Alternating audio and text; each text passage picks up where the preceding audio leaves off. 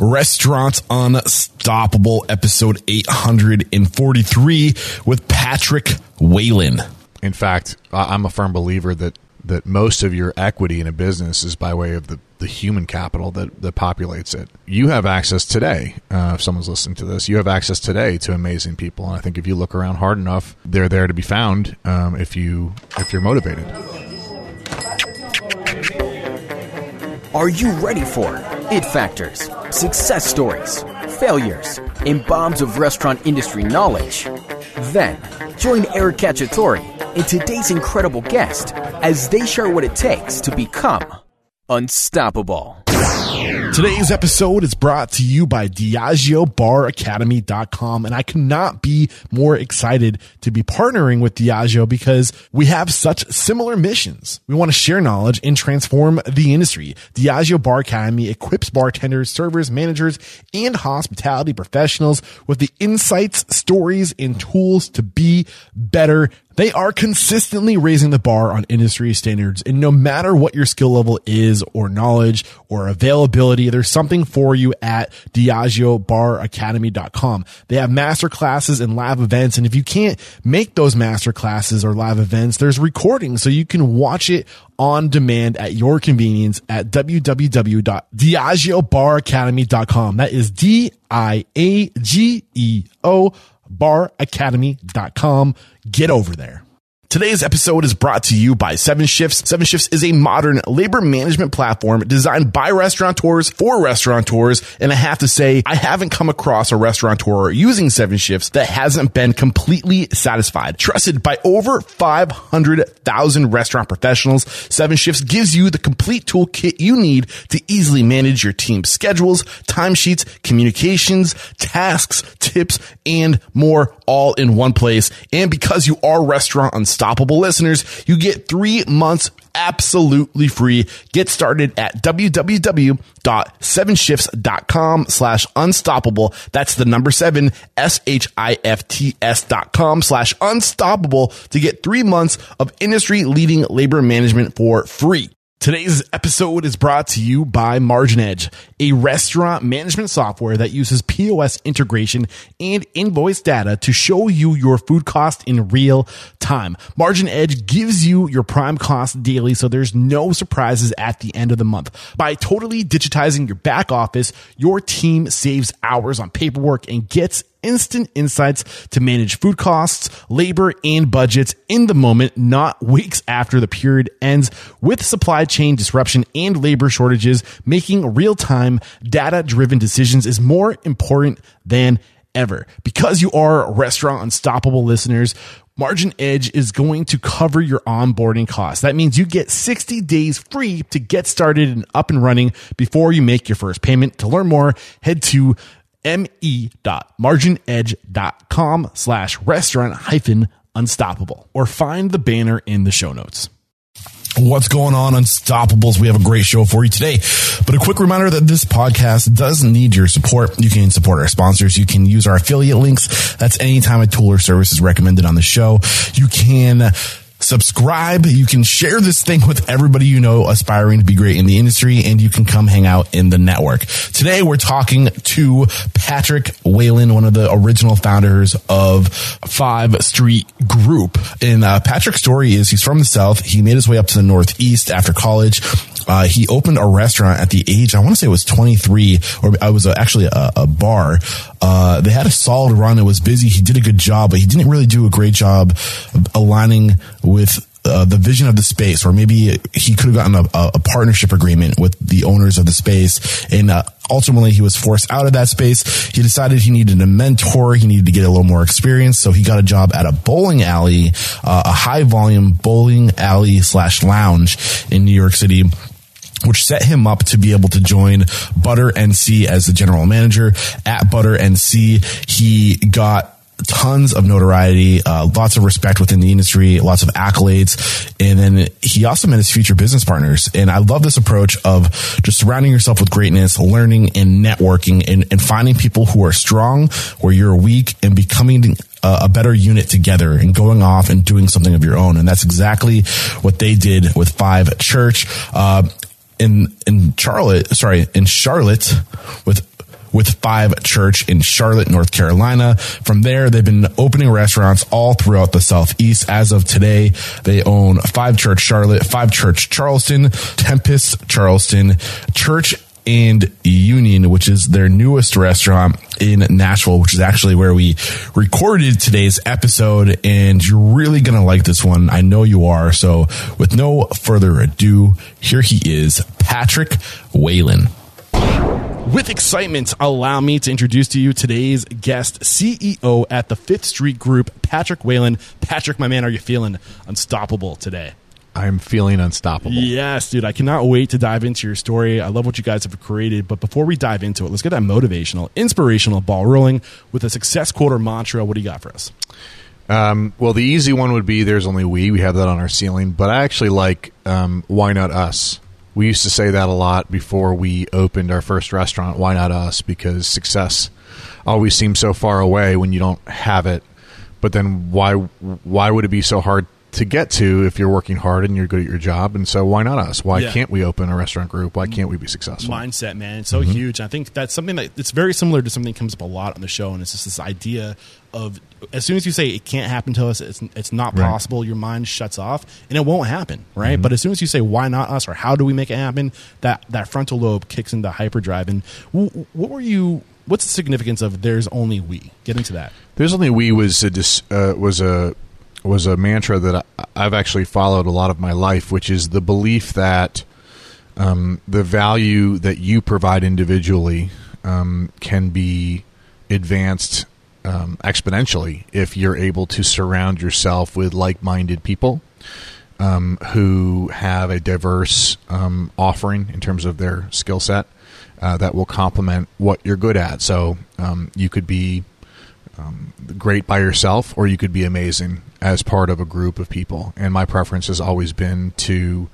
uh, be part of a collective, um, ideally to lead a collective, but to be part of a collective because I think that allows us to to go further long term. Yeah. What about that person who's ready to be we, but they don't have access to we yet? They don't have the resources, uh, but they want to become we. What, what's your advice for that person to get to that point where you can be we? Well, res- I mean, the first resource is people, so everyone has access to other people. Yeah. Um, in fact, I'm a firm believer that that most of your equity in a business is by way of the, the human capital that, that populates it. And so you have access today. Uh, if someone's listening to this, you have access today to amazing people. And I think if you look around hard enough, um, they're there to be found. Um, if you uh, if you're motivated. Yeah. And um, that's a little bit of a selfish question, if I'm being off honest, because I'm trying to get to the point where Restaurant Unstoppable is more of a we. I have Jared, he's amazing, but I know there's if to scale, you need people and cash flow, right? So like, uh, you know, if you guys if you're listening to this and you think what I do is cool, you, you got to put it out there, right? You got to let people know we're looking to to grow this thing. So don't be afraid to reach out to me. And where does it make sense to to share your story? Like, when did you know that this was going to be your path? The restaurant business. Yeah. Um, when I was 25, I um, opened a bar in Hoboken, New Jersey, uh, that had actually been a laundromat with a liquor license, which Hoboken, New Jersey doesn't have a lot of liquor licenses, uh, certainly not available to a 25 year old. And so I took what I could get. I had a partner, um, and we opened up this sort of fly by the seat of your pants martini bar uh, in a basement um, retail space, like I said, with washers and dryers. And uh, it worked, and we were busy from basically minute one. Maybe I was 26, I can't remember. And um, and it was busy from minute one. And um, but it was very clear within a month or two of being open that I really didn't know what I was doing. Uh, I enjoyed um, being sort of in control and being able to make creative decisions, but I, I was overwhelmed with the the business side of the business, and so um, that was a short-lived venture. I think it was like seven or eight months, um, and at which point we I, I- I, I left that gig and realized that that this is what I wanted. I wanted to be in business for myself, but I needed to I needed to learn uh, a lot more before I was ready to go into business for myself. So I saw that you graduated from uh, North Carolina. Didn't Chapel Hill. graduate. Oh, you just you, I- you were at Chapel Hill. I have like 150 credits. I think you need like 120 to graduate. I just I never passed. This is true. I never passed Spanish, intermediate Spanish. And you need that for a BA. That's kind of crazy in my mind. I mean, I don't know, but so you you never gr- graduated college. Right. Uh, so I see that you were there until 03. Uh, I'm assuming you were early 20s, 2021 when you decided that college wasn't for me. To get 150 college or credits, you must have been there for at least three years. Yes. So, um, what happened between you dropping out of college and I mean, is that the correct term? Is that what you did drop out? I don't want to make assumptions. I mean, sure. Yes. yeah. Um, I, I think I ran away from college. There's a better way of dropping out. It feels like I'm dropping into an abyss, whereas I was running to New York City to try to do something else. But I mean, I think that what's intriguing about that is here you are, you know, re- I mean, pretty successful, right? And I think that there is a stigma in today's society that you need to go to college to be successful. And I would argue that there, it, it's almost like going to college can hurt you, and it hurt me. Like I'm over two hundred thousand dollars in school loan debt, right? And it holds you back. Um, do you do you have any regrets of not finishing? No. Do I have any regrets of not finishing? No. Why not? Uh, Actually, that's not true. I would love to have finished for my parents. I think that they um, they were very supportive of me throughout my educational process, and I think that they would have liked to have seen me graduate then. I don't think they care at all anymore. But um, beyond that, no, I have zero regrets. Because I, I mean, I, I got 150 credits. I, I, I got the college experience. I learned what I needed to learn. I suppose. What were you But, learning? What was your focus? Uh, history and uh, political science. Okay. Um, would you recommend people go to college to get into what you're doing? to be in the restaurant business. Um, I don't think it hurts you. I don't. I don't think it. I don't think it's a necessity. It's not like if you're trying to get your MBA and go and you know be in banking or something. I don't think you need. To, you, don't need to go to college to undergrad, but um, it doesn't hurt to do it. So take us to that point where you decided that college wasn't for you. What was going on? Wasn't motivated by really anything that we were studying. Um, or if I, I was, I I would get an A plus the class, or I would get a, a great grade. Um, but that was few and far between. I felt like a lot of my college experience. I'm sure a lot of people think this is sort of like uh, you know connecting the dots. You're just saying, okay, well, you took English 101, now you have to take English, you know, 201 or 102 or whatever it is. Um, and that's not me. Uh, I, I've never really been interested in in following um, that kind of a, a path. Uh, it wasn't very creative. Yeah. Um, it was a lot of yeah, like I said, paint by numbers, and that you know that's not that's not what inspires me. That's not what motivates me, and so I, I, I struggled. What did motivate you at this time? What was exciting for you at this time? I mean, in college, um, I ran a I ran a casino out of my fraternity house. Uh, actually, um, I think the statute of limitations is a few years, so I think I'm okay now. Um, I yeah, I ran a I ran a blackjack table, and I would occasionally deal craps, and um, we I played poker all the time, and and I ran it out of uh, the fraternity house in Chapel Hill, um, and even though you know gambling has sort of a negative connotation, I was ostensibly running a business Yeah. with a lot of customers. Mm-hmm. Uh, I actually ran lines of credit um, with all the people in the fraternity You didn't have house. to break any legs, did you? No, no, Okay, no. I never, I never collected. I mean, if they didn't want to pay me, I guess that was up to them. But, um, but it was an interesting introduction into entrepreneurship. It was, you know, I didn't have backers uh, for a casino uh, or for blackjack. I just had, you know, maybe a few hundred dollars cash to start, and um, and it was a pretty popular thing for a while. Yeah. And um, it put me in control uh, socially in a way that I hadn't been before, and I really liked that. So even going back to this time, you're bringing people together. You're creating an event. You're hosting. You know, so, so it seems like it's a part of you. Uh, or I don't want to put words into your, your mouth either. But is that accurate? Sure, I think that's fair. Yeah. So when you decided that college wasn't for you, what's going through your mind? What what were you? What was your plan? I just go see the world. I, I didn't really have a great plan. I just knew that that wasn't right. Yeah. Um, and sometimes when you know something's right, the best thing to do is just get away from that first before you can start finding your path. Um, I was working in restaurants at the time.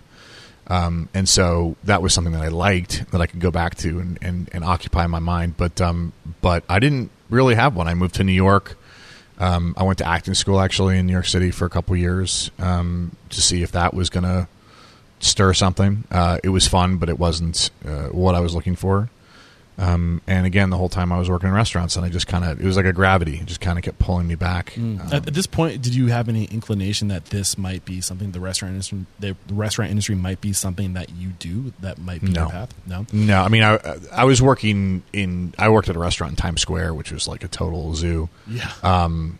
uh, so I got lots of experience, um, and I liked my job. I liked my work, but the restaurant managers that I worked with were like some of the most unhappy people I'd ever met in my whole life. Mm. So, you know, if the pathway to leadership in restaurants was to have to be that person, I just I wanted nothing to do with that. That, that didn't discourage you going forward.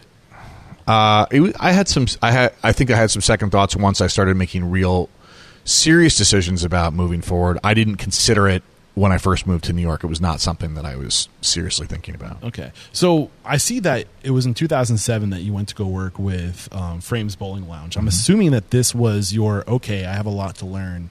This is after you decided to you, your failure. I don't want to call it a failure, but your your first The bar. yeah the bar, Actually, the it was a, it was bar. a great success. Um, but uh, yeah, it was a great success. But my my business partners were not um, interested in pursuing that So success. what led into the martini bar? Because I mean, you, you left school in 03. You were 26. I'm assuming this is around 2006, bef- just before 2007. 2003, I was 23.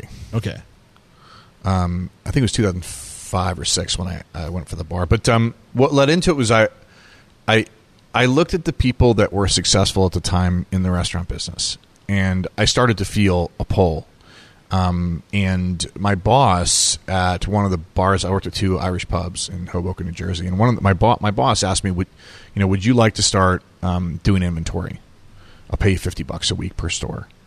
And uh, I said, okay, sure, I'll do inventory. I'll make a little extra money. And it was interesting to me, and I learned about a lot of product. Um, and then I was doing that well, and so I started taking on more and more responsibilities at the at the places I was working, um, and that got me very excited. Um, I saw a real path forward rather than being like interested. I was like, whoa, I I could do this um, job, and that's when it kind of the light went off, I suppose. What started? What really got you excited? Was it actually doing inventory that excited you? Because what people were ordering. Okay. What people were. No, I hate inventory. Okay, I was going to say that's No. you're a unique beast. Somebody's doing it in my restaurant right now. Yeah, um, uh, I, I I was very interested in what people ordered and why they ordered it. Um, I think my interest in the restaurant business have always had a base in in a sociological uh, place. Um, why do they order that? And you know, what nights are we selling what? Um, you know that it, it talks a lot about human behavior and and what people are seeking when they go out, what they buy um, particularly in a restaurant. And so um, that was that was like the hook. That was a real hook for And me. you said you also were- you were looking to people who were successful. Who were the Mm-hmm. people that you were looking to at the time, and how did they inspire you?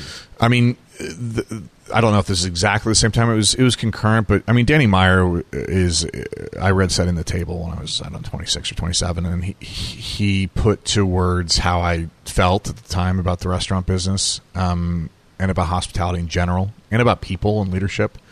Um, and so I really enjoyed um, reading that book. I've read it a bunch of times. I've made my staff and management read it at the restaurants. Um, so I think he was sort of the he was sort of the the pinnacle of what I wanted. Um, my boss at at Frames was someone that I I thought I could uh, look to, but unfortunately that was not how it turned out. Okay, so let's get into you opening your first business, Mm-hmm. the Martini Bar. I mean, if you're not counting the the gambling that was going on in college, I Sure, let's not count that. yeah, we won't count that. Uh, reflect like knowing what you know now, opening a total of how many total restaurants have you opened collectively? Oh, uh, ever? Uh, I think maybe nine or ten at this point. Okay, so what, that's a lot of experience opening restaurants. Uh, knowing what you know now, reflecting back at that time, what like what advice like no like what what would you have done differently? What advice would you have given the, the past version of yourself? don't trust anybody. If you want the honest truth is that is you have to you have to believe in yourself first. Now you can you can um, build relationships with people and and um, learn to work together with them, but uh, that place, which was called the basement, um, was my first foray into uh, partnerships and landlords, and uh, I think it was a good um, place setter for my experience since then, which is that I've been successful, but my success has been marked by um, some some tough relationships. So what what did you learn about these relationships? Um, things that you could have done differently in these relationships, or I mean, what is like the lesson to be, Yeah. beyond just don't trust? Sure. get burnt. Like, would you have protected yourself some way? More people care a lot more about money than I do. Um, that doesn't mean that I don't want to have money. I have a family, and it's important to have it, obviously. But but I don't put money as the first priority um, uh, in a restaurant or in any business for that matter. I think I, it's a priority in so much as that it needs to keep the business open and profiting and all that good stuff. But um, the sort of blind pursuit of making as much as you possibly can, which I've known a lot of people that fit that profile, uh, I find kind of crass and unpleasant. And typically, those people are are unhappy Yeah. from what I've seen. Whereas the people that are really inspired and excited about the work that they do, whether they make money or they don't, are the ones that I've found myself spending the most time with. So, knowing what you know about partnerships now, would there would there have been any exercises you would have gone through, any uh, documents you would have brought into the situation to have protected yourself? I would have done more background checks. Okay. Um, anything else that you would have done differently, or you learned from that experience? No, I mean, I learn from the experience. I mean, you could fill a book, Yeah. um, but but done differently, I don't know. I mean, I, I I would love to say that I could have anticipated a lot of this stuff um, that that that we've gone through, that I've gone through personally, but. I don't know that that's true. I think part of learning how to be in business is learning what people's priorities are, and the only way you're going to really learn what someone's priority is is when you push them, when you're in tough situations. Um, and you know, it's easy to every every friends when you're doing well. You so, know? like, is do you have as much skin in the game as I do? Is that what you mean by what your priorities are? Are you going to match my effort? uh, priorities in terms of what they're seeking versus what I'm seeking. Okay, vision, Yeah, um, values. Yeah, Got W- it. what are we trying to get out of this? Do we align? Mm-hmm. I love it. Um, you said you didn't know what you were doing, quote unquote. Mm-hmm. Yeah. Mm-hmm. Uh, as far as operations go, things that you were doing then that you do differently now, like what were the biggest things that you do now that you didn't do then? I mean, probably everything. This was when I was 26 and I'm 41. Um, I, you know, I, I, I didn't know a whole lot. And so ordering systems and, um, you know, scheduling and labor budgets and how to promote the business and use, actually Facebook wasn't really a thing then, but use social media Yeah. to, to advance your brand and brand management, I think is a, is a big part of it. Um, I, I didn't know any of those things. Uh, I literally, there was a, an article that got posted just discussing our bar opening at the basement, and um, and when I when I, my way of promoting was to constantly write comments on the uh, on the article's uh, comment section to try to promote the rest the, promote the bar. so so I just kept commenting on this this post for like months after it had gone up. Nobody was reading anymore, but I was like, well, someone could look at this, and so that's good promotion. So six months uh, into your first ownership, uh, the Martini Bar, what was it called? The Basement. Mm-hmm. Uh, you decide to did the business continue to go, or did you leave, or did the business close? the two we'll call them senior partners uh, decided that they did not want to continue with the basement. They wanted to open a restaurant there. We'd sort of proven the viability of the location by uh, my partner whose name was wayne although he went by bubba and i uh, really successfully launched the space brought a lot of positive attention to it. And i think the, the two um, principal owners of the space um, they saw that the space could be successful, and so they ended up opening a restaurant there. Uh, so the business was successful. You you had you, you proven the the location. What was it that made you like? Was it just they they wanted something different? There was Yes. a mis- mismatch of yeah, alignment. yeah. They, the, the I, in my opinion, um, I think they got greedy, and they either wanted us to give them a big payday to walk, um, or they wanted us out so that they could do something there. Okay, gotcha. gotcha. In fact, I know that's what happened. Um, so you kind of get burnt in this relationship, this scenario. Mm-hmm. Um, you're still. I mean, was there at this point? Are you like, this is exactly what I would do? I'm, I'm on the right path. This Mm-hmm. is what I want to make my life. What was it exactly that made you fall in love with what you were doing? you could see relatively okay so part of my this is a little bit of a longer answer part of my objection to education and why i struggled in college was that and in high school for that matter was that I, I had a hard time finding a tangible result from the application of the new knowledge I had. It was all theoretical, um, and and some of the things you learn in college I had no application for. Um, you know, I took a a couple history classes that were uh, ancient Asian uh, Asian history, and I was like just totally lost. Um, whereas um, in the restaurant business or in the bar business, somebody comes in, they say, "Okay, if you carry a bottle of Johnnie Walker Blue, I'm going to come in every night and I'm going to have two drinks. And so I carry a bottle of Johnnie Walker Blue. This person comes in every night, has two drinks. And not only that, but this person's got friends and they bring a couple people in and they start ordering products. So you have the ability as the operator to to really sink or swim based on the decisions that you make and you can see in real time mm-hmm. the results of those decisions either working or not um, that's i mean first of all it's an adrenaline rush um, secondly it's it's it's very satisfying mm-hmm. um, very validating and and third it, it's it's a great teacher of things um, you know it, you learn really quickly a certain range of things that will work and you learn very quickly also the things that won't work um, and and I like that. Yeah, I, I like that that dyna- was it dynamicism? How dynamic it is. Yeah, I mean it's that instant satisfaction. The cookie, like we get the mm-hmm. we all work to. I think we all want to be seen. We all want to be valued. We, we all want to have our our our ultimate purpose in life. And when we when we get to see that the end result of our effort, mm-hmm. it's that satisfaction, that cookie. Mm-hmm. And that's one of the things of what you're describing right, right, now is one of the things that really concerns me about the direction we're going in with this industry. Because mm-hmm. we're going in a direction where you no longer get the end result. You no longer get the cookie. And so many people in this industry, that's why we're here is for that immediate satisfaction, that approval, mm-hmm. that you're happy. And that's what's that's what feeds my soul. We're not doing this for the money. We're doing this because we, we, we love the reward of doing a job well done, right? Mm-hmm. And you re- you're going to eliminate that reward. Like, what's going to happen to the mental health of the people in this industry when we're where we're just fucking slaving mm-hmm. and not getting the cookie, mm-hmm. right? What are your thoughts on that? I think that um, I think that when you're able to economically provide an environment where people can make enough to take this career seriously, um, I think that that will be a cookie for them. Mm-hmm. Um, that's the incentive for them, where they're like, okay, my life has value. Um, this is going in a certain direction. I feel compelled um, because I can make enough and I can do something that I love doing. Yeah, man, I sure hope that's the case. I really do. That that I think when you when you when you make it so people don't have to worry about their income, um, that it's a steady paycheck and that it's going to be there sort of no matter what. Yeah. Um, they can start to focus on learning what they're doing rather than just doing it.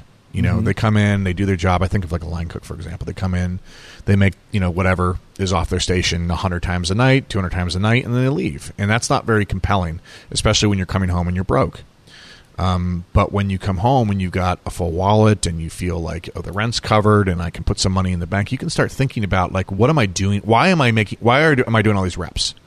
You know, when you're when you're an athlete, you go to the gym and you work out and you, you bench press and you do all this stuff. It's like that's not fun for anybody. Nobody likes doing that, but you do that for the purpose of advancing your your athletic career, whether that's in high school or college or, or beyond. Um, you know, ostensibly that's what the guys on the line or the servers are doing. They're getting reps in an industry that's totally viable for them as a career, but they don't look at it that way because they're not making the money to stay in their career. Yeah, I'm interested. I really want to pull back the layers on that, but mm-hmm. I want to save that until we get to sure. current time to know what your plan for doing that for your team sure. is.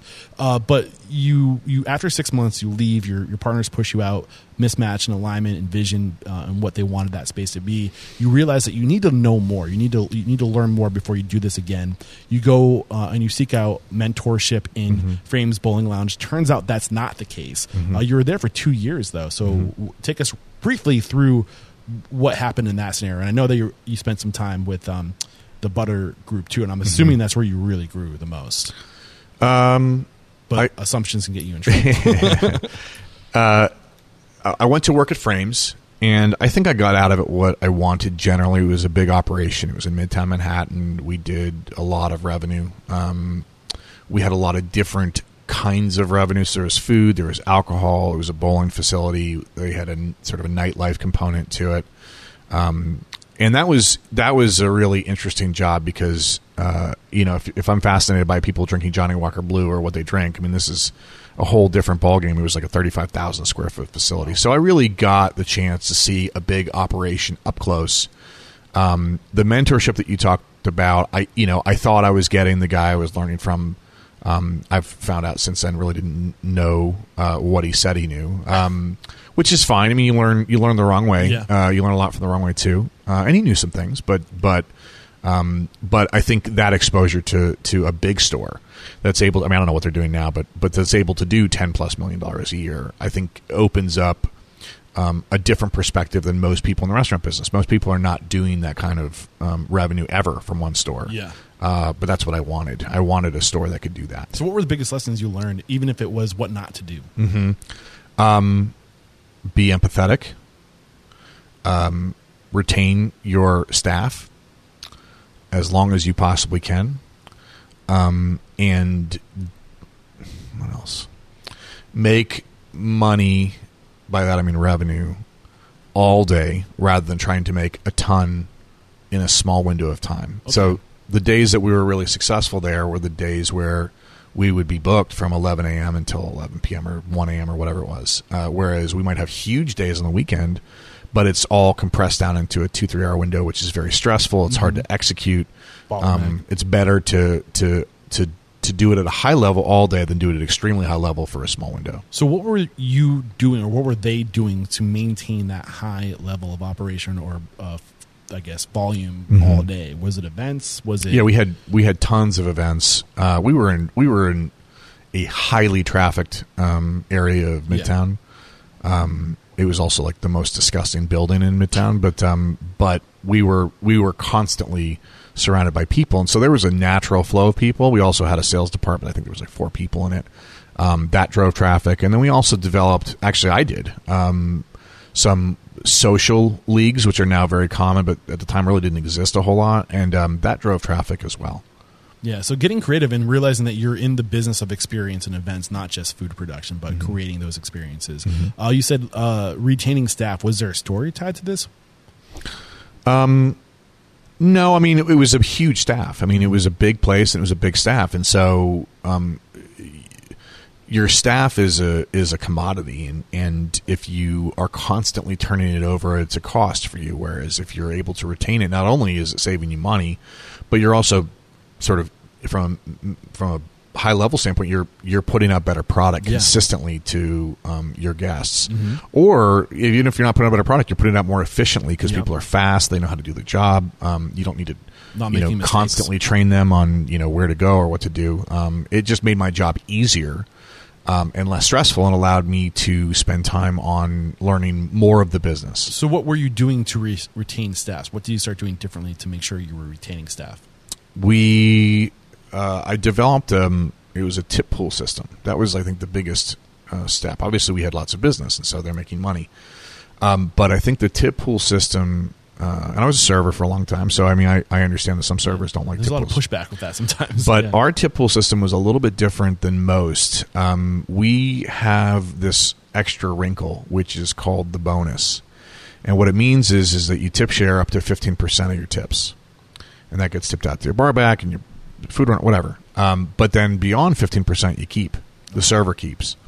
And this is a system that I wished, you know, when I waited tables, it would make me crazy. I'd work at tip, tip shares, and you know, at the time, I would drop 22, 23%, which was like a very high tip percentage, um, especially for Times Square. And, um, but but I would walk with you know fifteen percent or sixteen percent um, of of of my sales, and that was very frustrating for me. Um, so the the bonus, the system that we developed or that I developed was um, that you would you know you drop fifteen percent into the pool, and then you would keep whatever was left for yourself. And so it kind of got the best of both worlds, where the insurance and the financial stability that a tip share provides to um, the staff, which helps with turnover, was there. But also, you weren't de-incent- uh, de-incentivized as a as a lead server, as a top server from from working there because you could still make Yeah. lots of money uh, for yourself. So, if a server made hundred dollars, I mean that's Mm-hmm. a, probably a low number, but an easy number to work with. You would take they would take fifteen dollars, put it into the pool, and keep seventy. No, the, if sorry, the 85. server, if the server, okay, so if the server did, let's say thousand dollars in sales, um, and they received two hundred dollars in tips, Okay. one hundred fifty dollars of that they would share in the tip share, and obviously they're getting a lot of that back Mm-hmm. But the other fifty dollars, the five percent difference between fifteen and twenty percent, they would just. I Got mean, they it. declared it. I mean, we, we, we, we accounted for it for the government, but um, but they they pocketed that. Got it. Uh, so, uh, ultimately, what made you want to leave this location? Um, I got uh, offered. Well, my wife was pregnant, and um, there's lots of reasons, but my wife was pregnant, and uh, we were living in Jersey City, New Jersey at the time, and um, I just didn't want to be in New York anymore with a kid. I thought that was going to be too much, and so I was. My family lived in Charlotte, and um, I had a lot of friends there. And ironically, the Butter Group was opening a butter in Charlotte, North Carolina, which I thought was um, incredible and and retrospectively uh, a little crazy. Um, and so I went and interviewed for the job and got the job. What was the job you were interviewing for? The general manager of Butter. Got it. Um, what I mean, was this a different experience? Were they doing things differently that you've never seen before? Did I mean, it was grow here? yeah, it was a night. I mean, it was an, it was a nightclub, but not only was it a nightclub, it was a it was a um, celebrity driven, promotions driven nightclub. So it's the place that you read about maybe on page six in the New York Post in New York, or you read about in the gossip columns or Us Weekly. You know, so and so was seen at X Y Club. Well, the the group that I work for had a club called One. Uh, still does uh, uh, One Oak, um, which was enormously successful. Still is. They've got locations now in Vegas and um, all- I mean Tokyo, and I think they're about to open Shanghai. They're just they're a huge group, and um, and I got in uh, early with them. It was like their third store, and it was Butter NC, and so I was real. The whole thing was just was a completely foreign business model to me. Uh, I was in the restaurant business. I didn't know the first thing about nightclubs and bottle service and all that stuff. So, did you find your mentor here? Uh, no, Okay. Well, you spent three years here. Yeah. So, two. It was two years there. 2000 I saw 2009 to 2012 uh, just before opening Oh, yeah. Five Church in uh, Yeah. Charlotte. So what what was going on here that led to your success with uh, Five Church? Um, on the on the operations side, I learned what brand management was and how important that is. Um, I'd never really known that before. I knew it was a thing. I didn't know how important it was. On the expansion side, like what I was going to do next, I met um, Alejandro Torrio, who's my business partner, and he, he's a director of promotions um, for the Fifth Street Group, but he was a director of promotions for Butter NC, and he was sort of my um, what do you want to call that? He was my my marketing version of me, or promotional version of me, where he, in my opinion, was an expert on his field, and it was a field that I knew almost nothing about, and it was very exciting to meet someone who so profoundly understood um, an area that I wanted to learn um, desperately. Yeah. So that was what really launched it. So if his lane at this point is marketing promotion, what's your lane? Operations. Ops, yeah, operations. Okay. Um, what you said brand management. You learned a lot about brand management. What is brand management in your words? Um, it's understanding that that how people how people think of your company um, is uh, when they're not in the restaurant. Um, how people perceive what you all do and where you sort of stack up within your either in your field or in your subfield. Um, you know, I'm in the restaurant business, but I'm in the full service restaurant business, but I'm in the upmarket full service business. Um, so each one of those has its own sort of like category and ranking, and so understanding sort of where you fall and why you fall there, and what you can do to control that is brand management. Okay. Um, so like a lot of the psychographics, right? So what? I mean, are there any key lessons specifically that you could pass forward, pay forward to the people listening to this around brand management to to influence brand management? Um, that every decision matters. Uh, everything that you say publicly has an impact on the brand, but more importantly, is is the best way to change people's perception of your brand is to put out a great product. Yeah. You know, you can you can hire promotional PR companies, and you can hire, um, uh, you know, marketing teams and and all that. But at the end of the day, the best way to manage your brand is to know what kind of product you want to put out, and then put that product out and make people happy. How do you maintain that standard of what you're trying to do? Uh, you raise hell. What do you mean by that? there's something that you're going to ask me later, later, I think, but I'll tell you now is is I don't let uh, bullshit answers go unrebutted ever in any capacity, and I think that has been a deciding factor in our company is that not only can I not deal with BS answers, but it makes it makes me feel sick and angry and crazed when people are not um, they're not doing their job as described, uh, and then they lie about it or they BS or whatever. It makes me feel insane because it disrupts your sense of trust, and your sense of trust is what allows you to to do more than one thing at a time because you can delegate.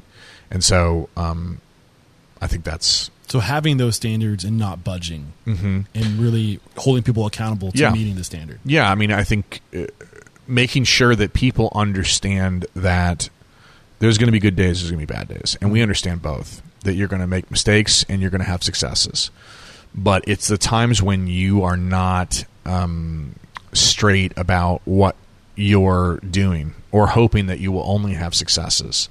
No one only has successes and it's very very frustrating to manage somebody or to work with somebody who um, is unable to take responsibility for their failures um, or their mistakes or whatever. What if they do fail, but they're like, I totally fucked up? It's awesome. I, I mean, uh, I, I fucked up are the three most important words in the restaurant business. Yeah. Uh, I, I might argue they're the most three three most important words in life Why? because we all do. You know, we all make mistakes. We make mistakes daily, and the capacity to be be able to learn from those mistakes and move on, I believe, starts with acknowledging the mistakes, taking responsibility for them, um, owning them, and then trying to figure out why the mistake was made and what needs to be done to make sure it doesn't happen again. So regarding maintaining that brand man, that brand image, uh, how do you communicate the standards to make sure they're being held? That's a very big question. Yeah. Um, a lot of it is is empowerment. A lot of it is is going to your team, no matter what position they are. You know, you're a GM, you're a server, you're a line cook, you're a dishwasher, doesn't matter. And empowering them to be able to do their job in a way that makes them feel proud of what they do. I don't care what they do. Um, and most of the time, what what we've seen is the best way to do that is to show a path that they could walk down if they continue to do what they're doing to give them a sense of scale Yes. and perspective that like i said before it's hard to have when you're like you know elbow deep in a pot you know washing you know junk off of a, a pot or pan or you know when you're getting you know reamed out by a, a un, unruly customer or a rude customer. I think it's hard to have that perspective. And so um, a lot of what we do and i'm going to say we because i think the company does this but it, I, I, I, I feel like it starts with me is There's only we. to, totally. I mean, I firmly believe that, but I think it starts with us saying, "Okay, why are you doing this?" Okay, then here's the path, or here's another path, or here's another path. You have options. You don't have to feel trapped. You don't have to feel frustrated. Yeah. Outside of the the sort of visceral frustration of having to wash a pan or having to deal with an unruly customer, the long game it doesn't have to look so bleak with us. Yeah. And I'm constantly echoing Maslow's hierarchy of needs. And right above being seen and recognized is personal growth. Mm-hmm. I mean, it's not enough to give people purpose within your organization, but they need to know there's something beyond that. And you, I did an amazing workshop with Nick Sarillo mm-hmm. from Nick's Pizza, based just outside of uh, Chicago. And he, he taught us how to build that tan. He calls it tangible framing within your your business. So people get hired and they say, here are the paths and here's how you get, here's exactly what you need to do to get to this point. Here's exactly what you need to do to get to this point. So people from day one know there's opportunity.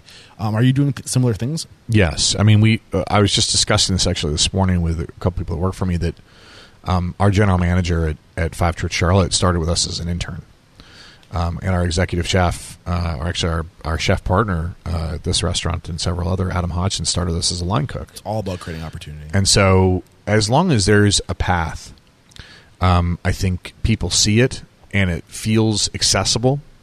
Uh, doesn't mean everybody's going to walk it. Doesn't mean everybody, everybody wants it. But as long as it's there, it's it's a form of sort of stress relief from my perspective. That that it's like okay, if I keep doing this and I do it the right way, I'm going to get noticed and I'm going to be given opportunity. And that opportunity is something that's real. It's not just strung out. You know, it's not it's not some you know BS just to keep me doing you know what I'm doing. It's it's real and I, and I can believe in it. And so we we've been exceedingly successful, I think, at doing that and building that company culture. I can't wait to pull back the layers on that. But I think now is a great time to take our first break to thank our sponsors, and we'll be right back to talk about how you and Alejandro got into Five Church together. Today's episode is brought to you by Margin Edge. Margin Edge is a restaurant management software that uses POS integration and invoice data to show you your food costs in real time. The beauty of Margin Edge is that the information is immediately available. You take a picture and boom, you have access to it just in time. And everything that Margin Edge does is aimed at making your restaurant more efficient. So what exactly do you get with Margin Edge? With Margin Edge, you get automatic invoice processing. You can do this by either taking photos with their app, scanning slash emailing files or integrating it with a electronic data interchange. You can get daily controllable P&L, including labor data. You can get recipe costing and menu analysis tools. Not to mention you also get inventory management and actual versus theoretical usage reports. Margin Edge gives you the prime cost daily so there are no surprises at the end of the month. By totally digitizing your back office, your team saves hours on paperwork and gets real time data to manage food costs, labor, and budgets in the moment, not weeks after the period ends. With supply chain disruption and labor shortages, making real time data driven decisions is more important than ever. Because you are Restaurant Unstoppable listeners, Margin Edge will cover your onboarding. That means you get 60 days free to get started and up and running before you make your first payment. To learn more, head to me.marginedge.com slash restaurant hyphen unstoppable or find the banner in the show notes. We're back and now it's time to talk about how you broke off to do your own thing. So just get into that whole story of how Five Church started. Um, Alejandro texted me and he said that a space in uptown Charlotte that had been a Scottish pub had closed and was available. And we had been looking, uh, Alejandro and our other partner, Mills Howell, um, and I had been looking, um, and we had found Jamie, uh, Chef Jamie Lynch, by that point, and we were really ready. Is he up in Boston now? No, he was in Charlotte at that point. Okay. Oh, is he in Boston this moment? Yeah. Oh, I don't know where. Bar he is. Mitzana? I don't know. I feel like that name is really familiar. It's Sorry, keep quite possible. Yeah. I don't. I, we, we, we, we don't wear the uh, magnetic ankle bracelets anymore, so we never know where we are. Um, but but we were ready uh, to open something. We were really ready. You know, we were still working at Butter at the time. Uh, Jamie was working at a restaurant called Barrington's in in Myers Park in Charlotte. Um, and Alejandro saw the space. We got in touch with our broker, uh, who's still our broker actually, and um, did the deal. The location that we found, which was on the corner of Fifth and Church Street, that's the name, was by all standards of measure a jinxed location. I'm sure everyone in the restaurant business could quickly think of a location in their neighborhood that's a quote unquote jinx location. Um, I don't believe in jinx locations. I think that's a bunch of nonsense. I think I think everything happens for a reason. Um, and in this case, our location was quote unquote jinxed because the landlord didn't do a great job of vetting um, his uh, potential tenants. Yeah, what percentage of restaurants fail? It's a pretty pretty So hard the- pretty hardy percentage. The likelihood of three or four locations failing Right. consecutively, is, Right. the odds are good. well, this was like I think in ten years he had seven tenants, and then there was two years where it was empty. It was really sort of it was really a, a, a dumping ground for bad ideas. But I think we were the beneficiaries of that because his threshold for allowing people to take the space was pretty low, and he was pretty desperate. was he lowering the bar as far as rent and stuff to make sure? I mean, the that- rent's dirt cheap. Okay. It- the rent now is dirt cheap. It's it's it's laughably cheap. Um, our power bill at Five Church Charleston was higher than our first year rent. um, and so um, so you make you know you make the when you're young and you're an entrepreneur, you try to make the best of a of a bad situation. Um, and the bad situation was the location was undesirable. And so we went in and did a full cosmetic upfit. We saved a bunch of money because the kitchen was already in place. There was some equipment in place. Um, we got the place open for I think five hundred fifty thousand dollars, which again is laughable by comparison to what we have to spend now.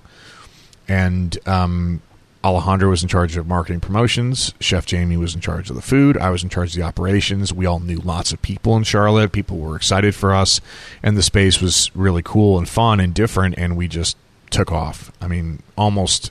I'm not going to say instantaneously, but within six months, it was clear we were a real big hit. Yeah. and uh, people didn't know quite what to make of us. Now, one of the issues you had with your first restaurant, the Martini Bar, uh, was that you didn't have alignment with your partners. Mm-hmm. explain the difference between the dynamic between those partners and this and this dynamic and why it worked. I'm going to blame myself uh, for the basement not having a because I didn't know who my partners were. I didn't know I didn't know anything. Um, whereas by the time Five Church came around, which was you know several years later, and working for a lot of different people, I knew what I wanted in a partner. I knew where at least some of my weaknesses were as an operator, and I knew the kind of personality of the person that I wanted to work with or people that I wanted to work with. Um, and I wanted to have final say so. I think that was a really important thing for me. I wanted to have the ability to have control over what we were doing. Um, because autonomy, that, it's huge. It, I mean, having agency. Um, if I if I was going to give one piece of advice to somebody in my position is make sure you have agency. Make sure you have the ability to what say. What do you mean by agency? You have control. You have your own ability to control the outcome of what happens. So when everyone bets on you, you're not relying on um, you know a manager or a chef or another partner. You, it's entirely based on your performance, um, and obviously a little bit of luck and a little bit of fate and all that good stuff. Okay, so you said you know you knew your weaknesses now. You knew your weaknesses now, and you knew what you were looking for. What mm-hmm. were your weaknesses, and what were you looking for? I didn't know how to. I didn't know how to reach out to people beyond the brick and mortar of the building. So, in other words, once the guests got into the restaurant, I felt very comfortable. Mm-hmm. Um, I knew we'd be able to serve good food. I knew we'd have good service. I knew how to make lots of drinks. I knew about wine, kind of. Um, but I didn't know how to move people. Um, and that's really what a promoter's job is, a marketer's job, a marketing person's job is, is to is to motivate people to break their habit okay, it's Tuesday. I'm going to go eat at you know Joe's Bar and Grill, and I'm going to get my Caesar salad. I'm going to get a cheeseburger. I'm going to go to bed. And what what you have to do as a new business is you have to give them a reason to break that habit um, and to come try you out. And then when they try you out, obviously you need to impress them. I, I didn't have that skill set, and so um, or at least not the way that I wanted to to be able to be to be busy and successful fairly quickly.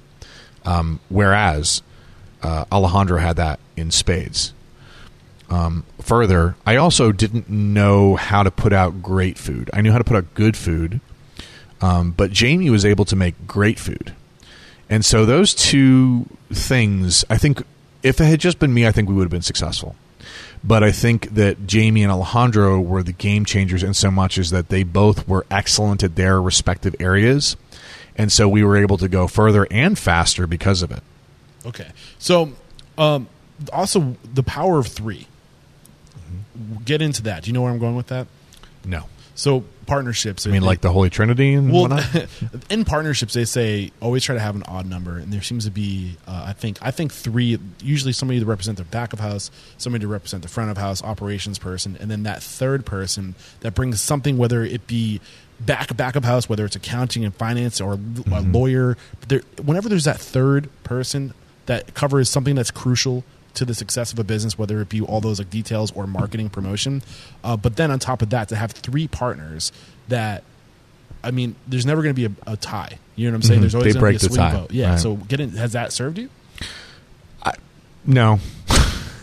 it's a good lead in, but no. I mean, we've had lots of partners. Yeah. Um, and we have had different um, sort of configurations of how decision making apparatus uh, our decision making apparatus is applied. Um, I think that um, there are times where I will completely defer to Alejandro or Jamie to make a decision, um, and and vice versa.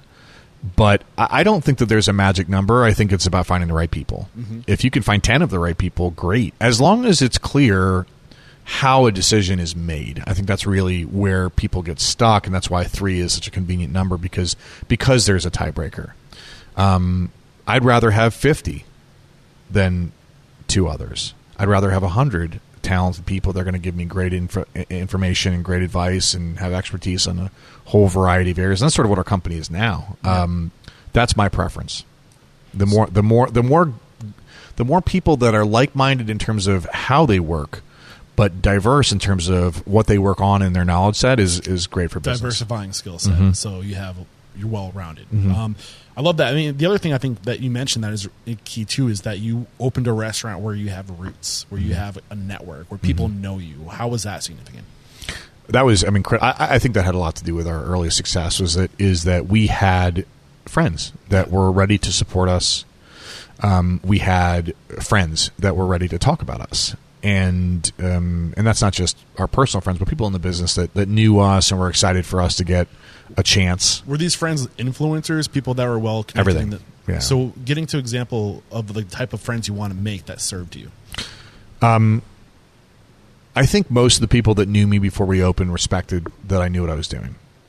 Uh, certainly, the vendors and other chefs in Charlotte respected what Jamie was doing, and I think um, because of that, now people didn't really know Alejandro in the restaurant world at that point. Um, they did. You don't. Most restaurants don't ha- have a promoter. Yeah, they're usually behind the scenes. Yeah. So, but but I mean, from a credibility standpoint, I think uh, both Ale- both Jamie and I uh, brought enough to the table to get people excited. Yeah. Yeah. They're like, oh, okay, uh, you know, we've heard of these guys, and oh, they were running this place or that place, and I've heard of that too, and that's the brand association I was talking. You know, okay, I get it, and I dig it, and they look at a couple pictures. Okay, I'm I'm into this. Um, that is how I think that the early decisions were made whether or not to come try out a restaurant or not. Got it. Um, so, I mean, you you obviously did really great. Uh, within three years, 2015, you opened Five Street Charleston. Did you open any other locations in Charlotte, or was it just Yes. because I don't see those um, on their on your um, Yeah, we've deleted those. Okay, so we had one. We uh, we opened a restaurant in South End um, called Nan and Byron's. okay, what happened there? When did it close? Uh, we sold it. Uh, we sold it in 2016. A year after opening Fifth Street or uh, Five o- Street. yeah, we sorry opened- Five Church. we opened Five Church Charleston uh, in in November 2015. We opened Five Church Atlanta in uh, June of 2016. okay, so Um, what, what were our- the lessons from yeah. this this this other restaurant? Um, one is be careful who you pick as a partner, um, and two is is don't underestimate uh, how challenging being in multiple markets can be. And it's It- funny because you, you put the emphasis on the significance of having the right partners, Mm-hmm. but also the significance of what happens when you choose the wrong partner. Yes. and not without you know not to you know bad talk anybody, but what was wrong with this partnership versus the other ones? Um, the the partner in question um, was not, in my opinion, or actually this is proven at this point, a very honest person, and um, and was not good at his job, in my opinion. Um, and so, as a byproduct of that, uh, it led to a lot of a lot of, and we didn't know that um, initially. We we we thought it was issues internally in the operation. We thought it was issues with the brand. We, we didn't know where the source of the problem was coming from until a little further down the line. Um, but but um, once we figured it out, we, we, we fixed it very quickly. Do you select partners differently because of this experience? Or are you more? hundred percent And what are you doing differently now? vetting them, And is it, what's the best way to vet somebody? background checks, Okay, and call references, got it. and ask them questions that um, people in the position they're being hired for can answer and not BS their way through. I mean, I, you know, the restaurant business, as much as I love it, there is a lot of transients, and so there's a lot of people, especially in management positions, that that you know can sit in an interview and kind of BS their way through it for 30 minutes. But Yeah. once you see them in work at work, you're like, oh, you don't, you know, you, either you don't know what you're talking about, or you know, you're not working very hard, or you made a lot of false promises, and so um, I think uh, being able to really dig deep and ask the right questions during an interview is what allows you to get through the BS. Yeah, and I really want to dive into the scale of Five Church, but I'm curious. I think the first three to five years uh, in an organization is where a, a lot of personal growth happens, where a lot of uh, you got to get that first location to a point where it's humming on its own before you can even think to look in other places. So take us through that that evolution of that first Right. uh, restaurant, specifically related to like systems, process, we didn't culture. we yeah we didn't we didn't wait those three years. We didn't get it humming first. Um, and i think that's a big part of why we faced as many challenges as we did with with nan and byron's our second restaurant was that five church opened and within a year had paid back the initial startup um, was uh, in national press with the dnc came to charlotte and we were like the toast of the town. It was it was a really crazy time. And everyone wanted to have us as a as a tenant every landlord and so when we did Nan and Byron's, um, we did not have sufficient infrastructure in place, and we had not successfully vetted the people that we were going to be putting in charge, namely um, this one person. and um, as a result, uh, the the concept kind of came out as muddled and didn't. I mean, people liked it, but didn't work the way that we thought it was going to, and because of that, it was like a constant drain on me, on uh, the ownership group, and on the management across the board. Because you know, when it's just not, and I know people listen to this would know this feeling is when your when your restaurant's not working, it's a very desperate feeling because you don't know what you don't know what to do. I mean, you can look at stuff and hope that's going to work, but it takes a long time to prove yourself right or wrong. Um, especially when it's sort of more macro issues, and so it was a, it was a, it, it was a very humbling experience. You for sure. said the the infrastructure wasn't there. infrastructure, yeah. Get into detail. What what is that infrastructure? What what's that look like? That framing. I think first it's having enough people that know the business enough, that have that real depth of knowledge. Um, I think second is that I didn't have the depth of knowledge uh, or the patience that I have now. Um, I think that the restaurant would have been a massive hit if we just left it alone. Um, we got six months in, we were frustrated that the top line wasn't better, and so we sort of retooled the brand to try to attract more people, and then that didn't work, and so we retooled the brand again, and that's a lot Confusion. to do Yeah. where you confuse your customer base. Yeah. We're like, we don't know what you are. That's not brand align or brand. It's not anything. Yeah. It's just a big mess. And so I believe firmly that the original business model, which was a traditional American concept, um, Nan and Byron are the two models for the painting um, American Gothic. You know, the guy, the farmer with the, the pitchfork and the woman. Oh, yeah. We wanted something really traditional, American, classic American, iconic. And um, we ended up being basically a small version of Five Church in South End, uh, which was not what we wanted. Um, and so I think the lesson learned there the most was patience because I think if we just left it alone, it would still be there. It would be doing exceptional business. Um, and we would have gone a totally different trajectory. Yeah. Um, you also mentioned um, that like you weren't really humming. It, it, it, it, took time for you to get to that point t- t- to where you were humming. Mm-hmm. When did that happen? At Five Church, Yeah. Uh, 2000 and once we once we kicked out the partner that that we were having issues with. I think once we eliminated that person, um, we started to take uh, more control over everything, and uh, it didn't take long. It What do you mean by took take control? What did taking control look like? we were we were entrusting this person to make a lot of decisions on behalf of the business and, and shouldn't have. Okay. Um, and so everything, menu design, pricing structure. I think the biggest one was just what do we want out of this? What is the what is the cultural goal from this business? Is it to make every penny that we possibly can, or is it to make a really great living while simultaneously providing a product that can inspire others and and we can feel positive about? Got it. Um, you open your second, well, technically third or technically fourth for you location uh, in Charleston, and, and uh, I was really intrigued by that decision to get far away from your your first restaurant. Um, what was the choice? Why did you choose to, to do that? So when I was when I was in college, uh, I had a good friend who was dating this girl at College Charleston, um, and uh, he actually ended up marrying her. And we would go down frequently to Charleston to visit. What's the distance to drive that? For It was a long drive like from Chapel Hill. from Chapel, yeah, it was probably five or six hours. Um, but we went down pretty. Fr- I mean, not infrequently. I think we maybe a half dozen times. And um, her friend had a good group of friends, and we had a good group of friends. And I don't know, it was just you know, it was a time in my life where I didn't have any obligations, and Charleston's a really magical place um, for me, for lots of people, and I just had a great time. Uh, I really liked who I was when I was there, and I liked the people that I was with when I was there, and it kind of stuck with me. You know, that, that that's a it's a fun place. It's a it's a it's a neat place to go, and so it's not far from Charlotte. It's like a two hour and forty five minute drive, depending on how urgently you need to get there Okay. um, and how bad the traffic is, I guess. Um, so we view Charleston as a place we always wanted to go. And then Five Church, uh, you can't open more than one Five Church in a marketplace. It's it's it's too idiosyncratic. It's too specialized, and so Do you have to find the corner of Five and Church everywhere you go? no, we just gave up on that.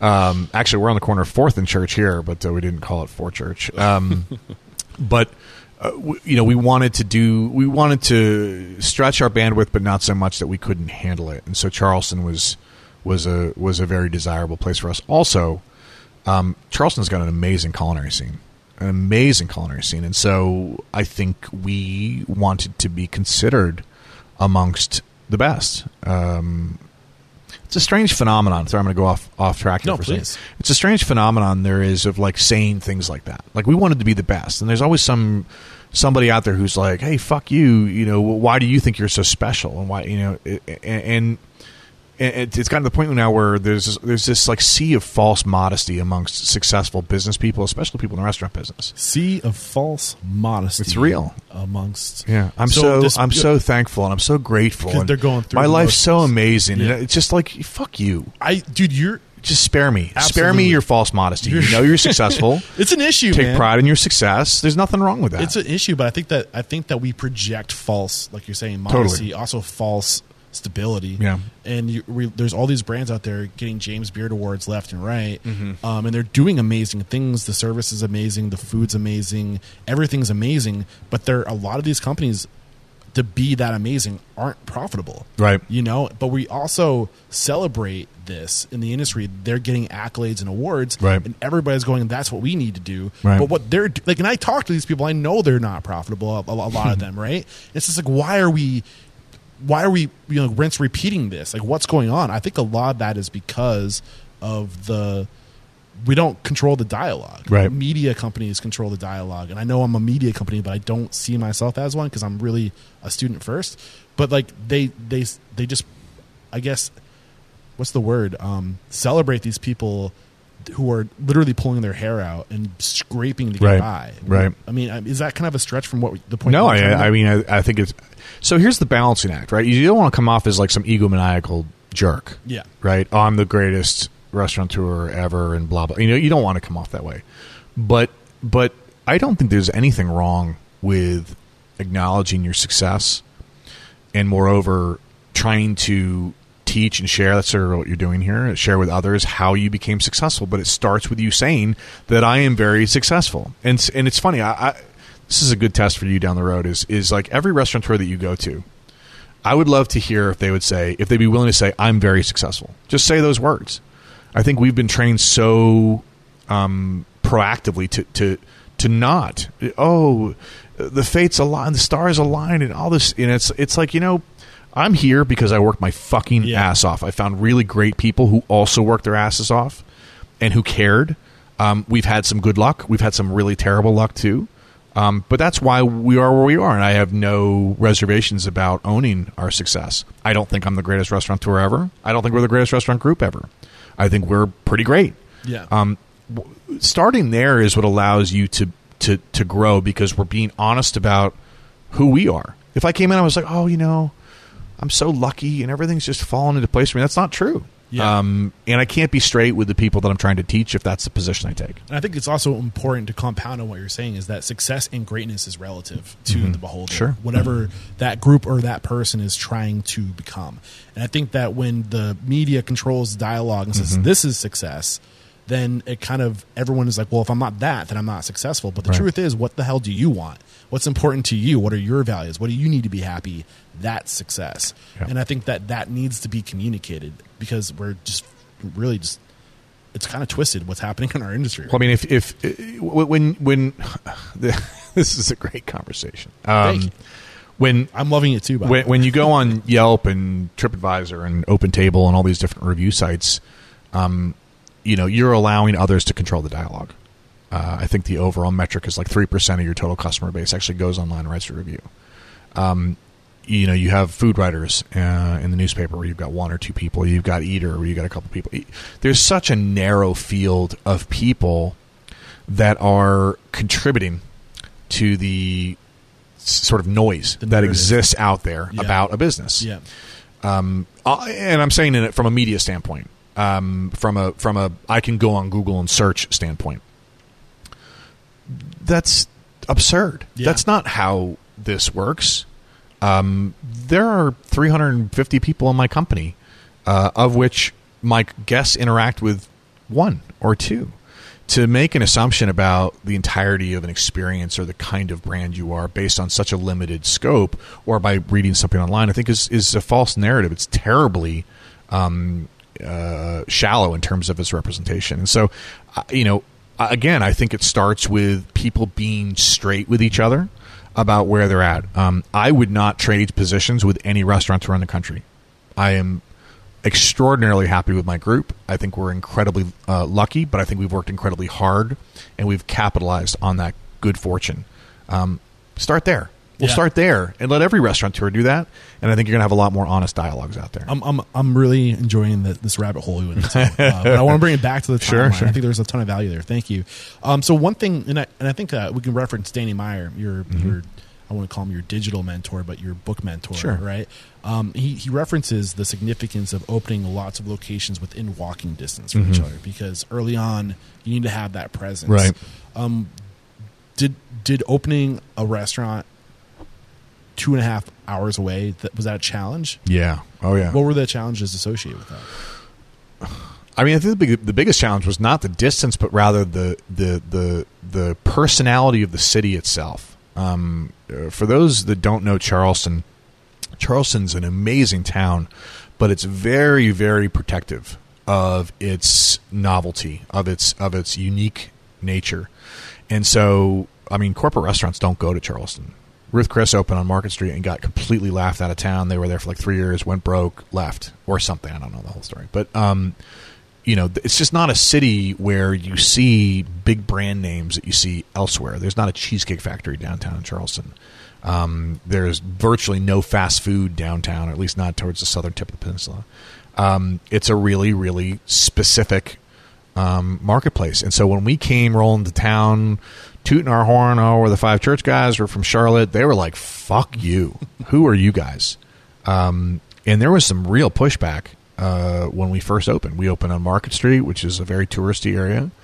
Um, and in spite of the fact that the store was beautiful and I think we were selling great food, we we got some real resistance from the community. Not uh, much more so than we anticipated, and it took a really long time to to convince people that we were serious When you say the community, are you talking more the locals. the rest, the consumer, or the community of, of other restaurateurs? Well, the consumers, when they're tourists, the consumers are, are, are driven by the, the, the hospitality community in a, in a certain place. So your your concierge or your maitre d' or your server at one restaurant tells you to go to another one or a bartender. Um, I think within the hospitality community, we were we were not supported. Um, I think part of that was my fault for basically saying I don't give a shit if the city supports us or not. or we, we did something special here, and they're going to have to like us. Um, and that was definitely not the case. Was your mentality us versus you? Yeah, Yeah. a little bit. Is do you stand by that mentality today? Yes, Okay. totally. Um, I don't think that I don't. We're not a corporate group. I mean, I live in Charleston. I moved there to run this restaurant. Um, I love Charleston. Uh, and moreover, I, you know, my story, like we said earlier, goes back to when I was in college and how much I liked it there. So I wasn't an outsider. Yeah. The way that they were trying to paint us. In fact, the the food critic uh, talked about uh, NASCAR and Charlotte, and really made a point that we were, you know, we were this, you know, semi small corporate group, and uh, you know, that was a, a very surface level and I think unfair categorization for us. So it took a while to um, make it clear to both the hospitality community and also the, the, the residents of Charleston as a whole that we were serious about um, doing something special there uh, and that we were willing to wait for them to come find us. Got it. Um, so, I mean, there's so many different directions we could go in right now. Um, this we're going back. We're we're five years out, or six years out at this point. It was 2015 that you guys opened in, in Charleston.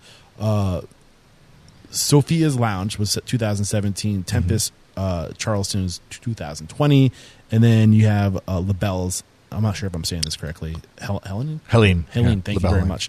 Um, which is tw 2021, your most recent restaurant. I mean, Well, this one- the one we're sitting in right now is Oh, so- sorry, right, correct. Sorry. Church and Union. Um, ch- thank you. Um, so take us through the the the growing pains. Sure. Right. So we talked a lot about um, what it's like to be a, a single to two unit operator, uh, but also you're you're scaling across now three cities, Mm-hmm. which makes it even more challenging. Like, what are the challenges that you've been faced with over the past uh, since 2012, almost 10 years, uh, specifically around scaling and growing and growing the people around you?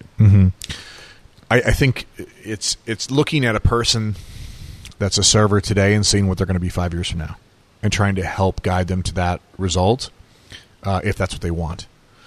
Um, uh, you know, uh, something that I really resented when I was bartending or I was serving, or even when I was a manager before I had been successful, was that you know, people people are selfish and they don't think about others a whole lot, and that's in business too. And so they look at you and they say, "Oh, you're a bartender. That means you're a bartender today. You were a bartender yesterday. You'll be a bartender forever because that's all you are to me." Uh, and I think bosses do that too. Um, what I learned was if you want to have a great team, then the best bet is to develop people from the early stages. If they're a hostess, you develop them into a maitre d' and maybe more. If they're a server, you develop them into a bartender or a bar manager and so on.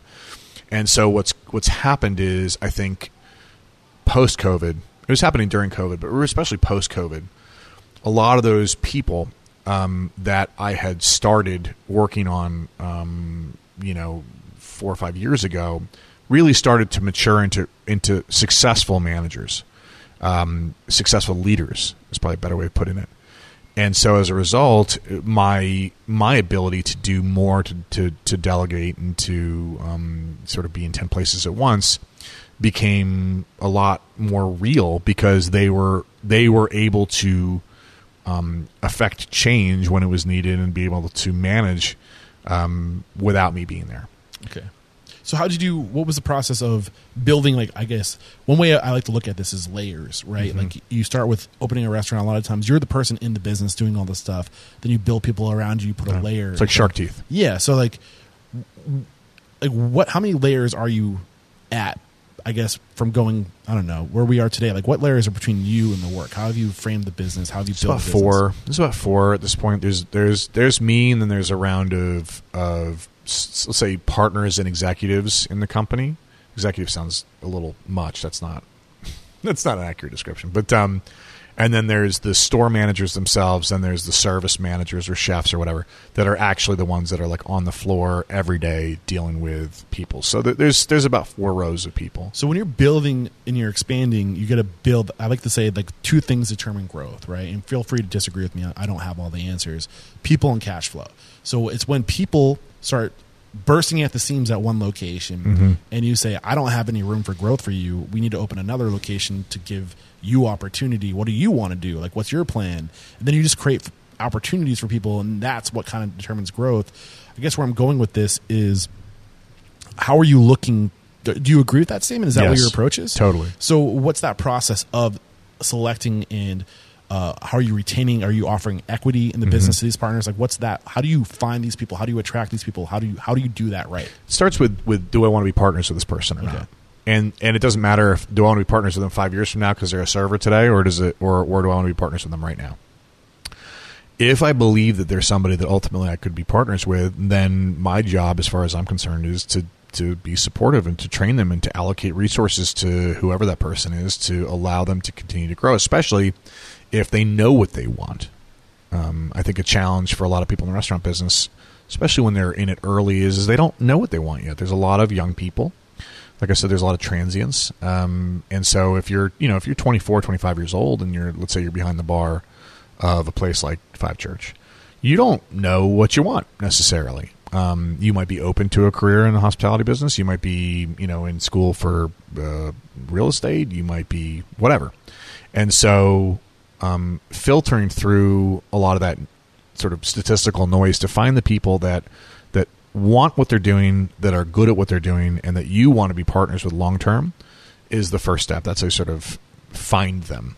Um, and then you make promises to them and you deliver on them. So finding them, are you seek? Are you looking for them outside of your organization, or no. are you probing within your organization? Within, yeah. So what's that that that process of probing and discovering what people want look like? How do you do that? I think watching them work is a great way to start. The nice thing about the restaurant business is it's not like I have to ask you, hey, fill out this report and I read it and I analyze your performance. This is like I get to walk in and whether they're you know a busboy or even a, a, the general manager, you're able to see them perform uh, in real time, and it's like poker. I mean, you can if you're good at it, you can read what people have without seeing their cards. I think uh, you know I've always been pretty good at, at identifying um, talent in people, um, how they carry themselves, how they move around the room, how they make eye contact, um, and that's the start. So it's sort of like the er, that's like the first filter. Actually, the first filter is whether or not they're willing to take the initiative to say that they want um, something more, um, and then after that is like finding people and filtering, and then each round of of growth for them comes with sort of a, a cliff or a threshold where they get they get pushed to the limit of what they want. you know do you really want to be a manager Yeah. do you really want to be a general manager Yeah. do you really want to be a partner and, and sort of each step comes with its own incentives and its own sort of liabilities and and seeing how they deal with that is what what kind of gives away to me what I what I want from them So when you get to that partner level, that partner layer, how do you find the balance between what's your vision for what you want and what's our vision for what we want? by the time they're ready to be partners with us, I think we all have a similar vision. It requires a buy-in as a, as an employee and as a leader in our company, um, so that by the time they're ready to be partners with us, I you know I'm it's it's a it's a it's a it's a no-brainer for me. In fact, oh my god, I think Are- we have seven, eight, nine. I think we have like seven or eight um, employees that started as employees that are now equitable partners with us. And I mean, as far as like a vision or concept, are you are you saying pitch your vision to me, or are you pitching visions to them? Both. Okay. both. Uh, in fact, actually, um, uh, my my VP of operations and my um, director of culinary uh, something or I don't know what his title is, but Adam Hodgins and Madison White uh, were given the assignment of drafting a business model with some of the other um, smaller scale equity partners that we have, and said, "Pitch me a business model, um, and uh, I can put together the funding and support it if it's a good business model. Get passionate about it. It doesn't have to just be like." you know, uh, the Fifth Street Group, like you know, Jamie L. Hunter and myself's vision. Um, it can be their vision too, uh, provided that they are able to prove that it's a viable business. So, and then vice versa. Is, you know, oh, I want to open a church and union in Denver, which which is what we're working on right now. Um, will you guys come out here and give me feedback and tell me what you think and uh, you know give me 10 negatives and 10 positives and all that good stuff? And so it, it kind of goes both ways because each direction the information goes is a meeting of the minds. It's an ability for people to find common ground and find the things that we agree on or to vet out areas where we don't agree um, and start to try to deal with that uh, in advance of something seriously being wrong down the road Yeah. Um, so I am curious because you, you mentioned earlier that uh, what a big part of your original success was the fact that you had the roots. Now you're you're talking about going to Denver, right? Do you have roots there, or do you are No. you investing in people?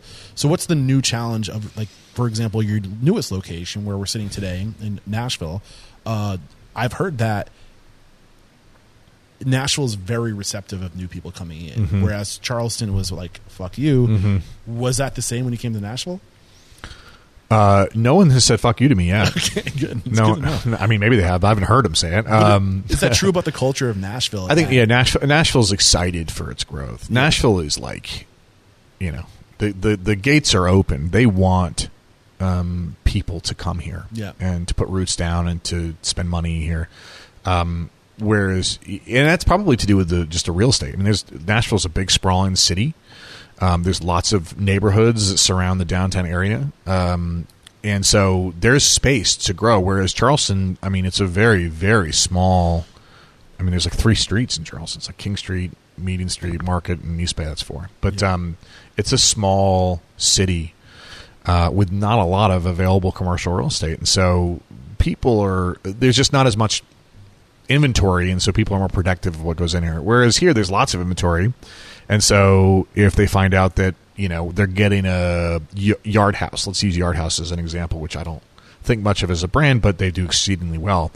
Um, lots of people will be over the moon that a yard house is coming to Nashville uh, because there is available space and because they're not taking someone else's place, but rather just developing a new neighborhood or whatever. Um, it's when it's when restaurants start taking spaces of places that people really liked where you get resentment. Yeah, but I think what's interesting about Nashville is that it's filled with transplants. Mm-hmm. So for I would argue probably at least half, if not the majority of people that are in Nashville are probably not from Nashville. Mm-hmm. So there's probably not as much of a what's the word I'm looking for um, uh, history or I guess Cultural identity? Yeah, you know, so like. I mean, am I, am I, do you disagree or agree with that? Sam? Yeah, that's probably really know. right. I mean, Nashville reminds me a lot of Charlotte. Yeah. Um, with with music. I mean, you could say the same thing about Denver. There's a lot of influence there right Mm-hmm. Yeah. too. Most cities nostalgia are like is the word. Yeah, most cities are like that. to, to like brands. Um, I would compare Charleston to a place like Asheville, North Carolina, um, where it has a really clear cultural identity for the city and for the for the downtown area, et cetera. And so, um, it, and it's not very flexible. And so when you go down there and you say, "Hey, you know, we're here and we're going to do this new thing, and you're going to like it whether you like it or not," I think uh, there's obviously some reluctance to to get Yeah. on board that. Whereas a huge city where you get offerings of all kinds, you know, they're like, "Whatever, we'll we'll we'll, we'll take whatever you're willing to bring us." Yeah. Um, so one thing that I really want to start talking more about on the show, and I'm really going to try to be much more intentional about this, is talking. I mean, the future, or the the statement, the mission statement of Restaurant Unstoppable is to inspire, and empower, and transform the industry.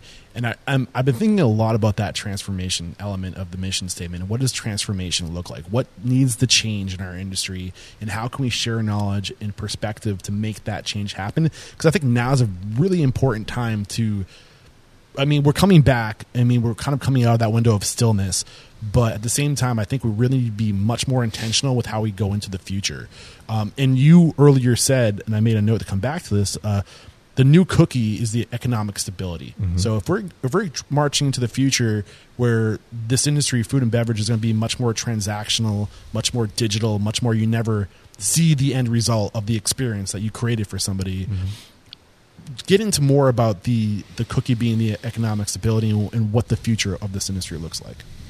I mean, it starts with with viewing the restaurant business and hospitality as a whole as being a viable career. I think that's really where where we have lost as an industry to a lot of other industries is that the entry level pay is terrible. Um, the treatment at a lot of piece, places is terrible. There's virtually no upward mobility, um, and there's a lot of um, self-destructive tendencies that are a byproduct of lack of upward mobility in pay, which is alcoholism, drug abuse, etc. And so, um, I, I talk about this all the time with my staff. Where, like, you know, let's say somebody calls out from a shift, and they're like, "Oh, I can't come in today," uh, um, whatever, and they give some ridiculous excuse. And I, and I and I say to my managers, you know, if this person was working at Bank of America and they tried to say they couldn't come in because you know whatever their excuse was, would Bank of America tolerate that? And of course, the answer is almost almost always no. They wouldn't tolerate it. I'm like, well, then why are we tolerating this? Now, obviously, we're a restaurant. We're not a bank, and so our our threshold for tolerance is a little different. But but I think the point still stands, which is that you know this is a real career. I mean, I started washing dishes when I was 16 years old, working at South Park Mall at, at Atlanta Bread Company.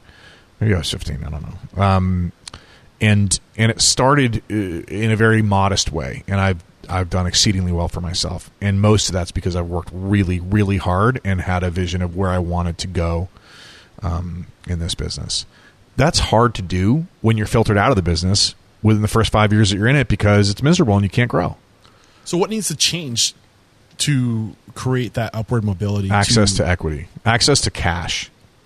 So, what needs to change for gotta- the industry to have access to cash? Think about it like think about it like Moneyball, right? Moneyball, the logic in the book or the, the of of that thesis was that the more people that you have on base, the higher your likelihood of scoring runs. Instead of getting people on base, think of it like the longer you keep them in the industry, the higher the likelihood that they'll end up staying in the industry. If you've got a server who comes in and they're they're a senior year of college and they and they and they work for two three years, they really like it. They got a lot of natural skill. They don't know exactly where they're trying to go. If you if you provide them with an environment where they can see a clear line of success from where they are to where they want to go, they won't leave. Yeah, and I think it's really important too when you see somebody who does have what it takes, Mm-hmm. who does have a natural inclination to this industry. You got to let them know because sometimes, Totally. like I think so many times in this show, when I've asked a question like, "When did you know Mm-hmm. that this was your path?" It almost like ninety percent of the time goes back to somebody told me I was good at this, Right. and I think we all need to be seen and recognized. The same reason why, for a lot of us, it's about the consumer being, you know, having that grat being gratified. Like when you do the thing for them and you see that gratification, uh, like it's the same thing for the, the your employee. Like when you're like, wow, like you're good at this. Like I'm so pleased with your performance. I'm so impressed by your ability. That shit lights people up, and that's what makes people fall in love with their work is when they are valued and seen. Yes. And I don't think we do enough of that. What are your thoughts as I'm sharing this? I mean, I, I agree. Yeah. Um, I don't. I think we do a great job in in my company doing that because we've made that a priority. Yeah. Um, but I think in the industry as a whole, it's terrible. It's terrible. We're we're awful at it. Um, and that's why people leave.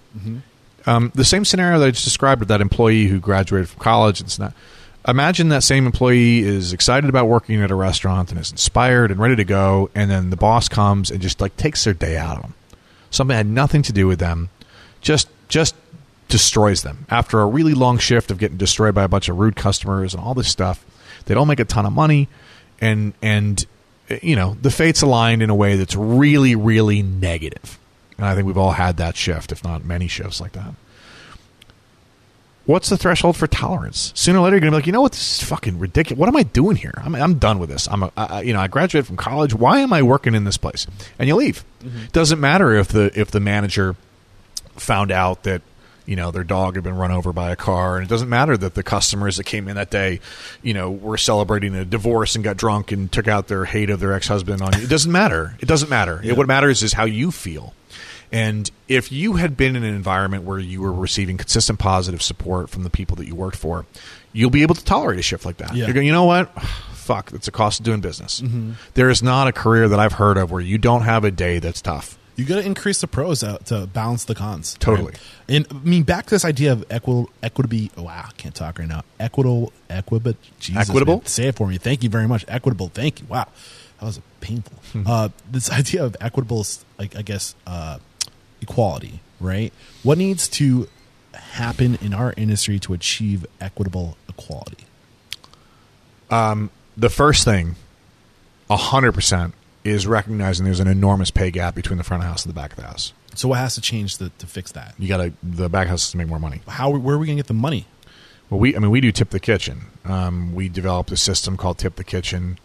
Um, there are other restaurants that do it, but we kind of modeled a very specific approach, which is to in, encourage our customers to tip if there's a worthy experience, and then matching those tips uh, up to five hundred dollars a day per store, and that alone has made a monumental difference in our company. That has been the game changer um, in our company because it's it's it's put an awful lot more money in the pockets of people that really needed it. Yeah. And as a byproduct of that, it's kept more people on our payroll for longer, and thusly makes it a viable industry to potentially have a career in. Um, that's that's. I mean, right now, the scenario I just described of that senior in high school or college who's has a tough shift or whatever. That shift is happening very, very frequently right now. There's a I mean, uh, this isn't news to anybody. There's a staffing crisis across the board in all industries, but especially in the restaurant business.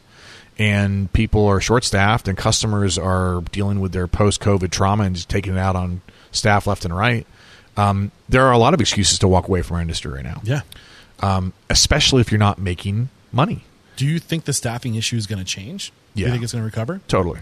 Um, Is there anything you're doing to evolve your concepts to be able to go forward if the staffing issue is continues to we, get worse? we don't have a staffing issue. Yeah. I mean, that's not fair. We we have a staffing issue in so much as that like we would like to always be able to find good people. Yeah, and maybe and of better people. people. Right, Yeah. exactly.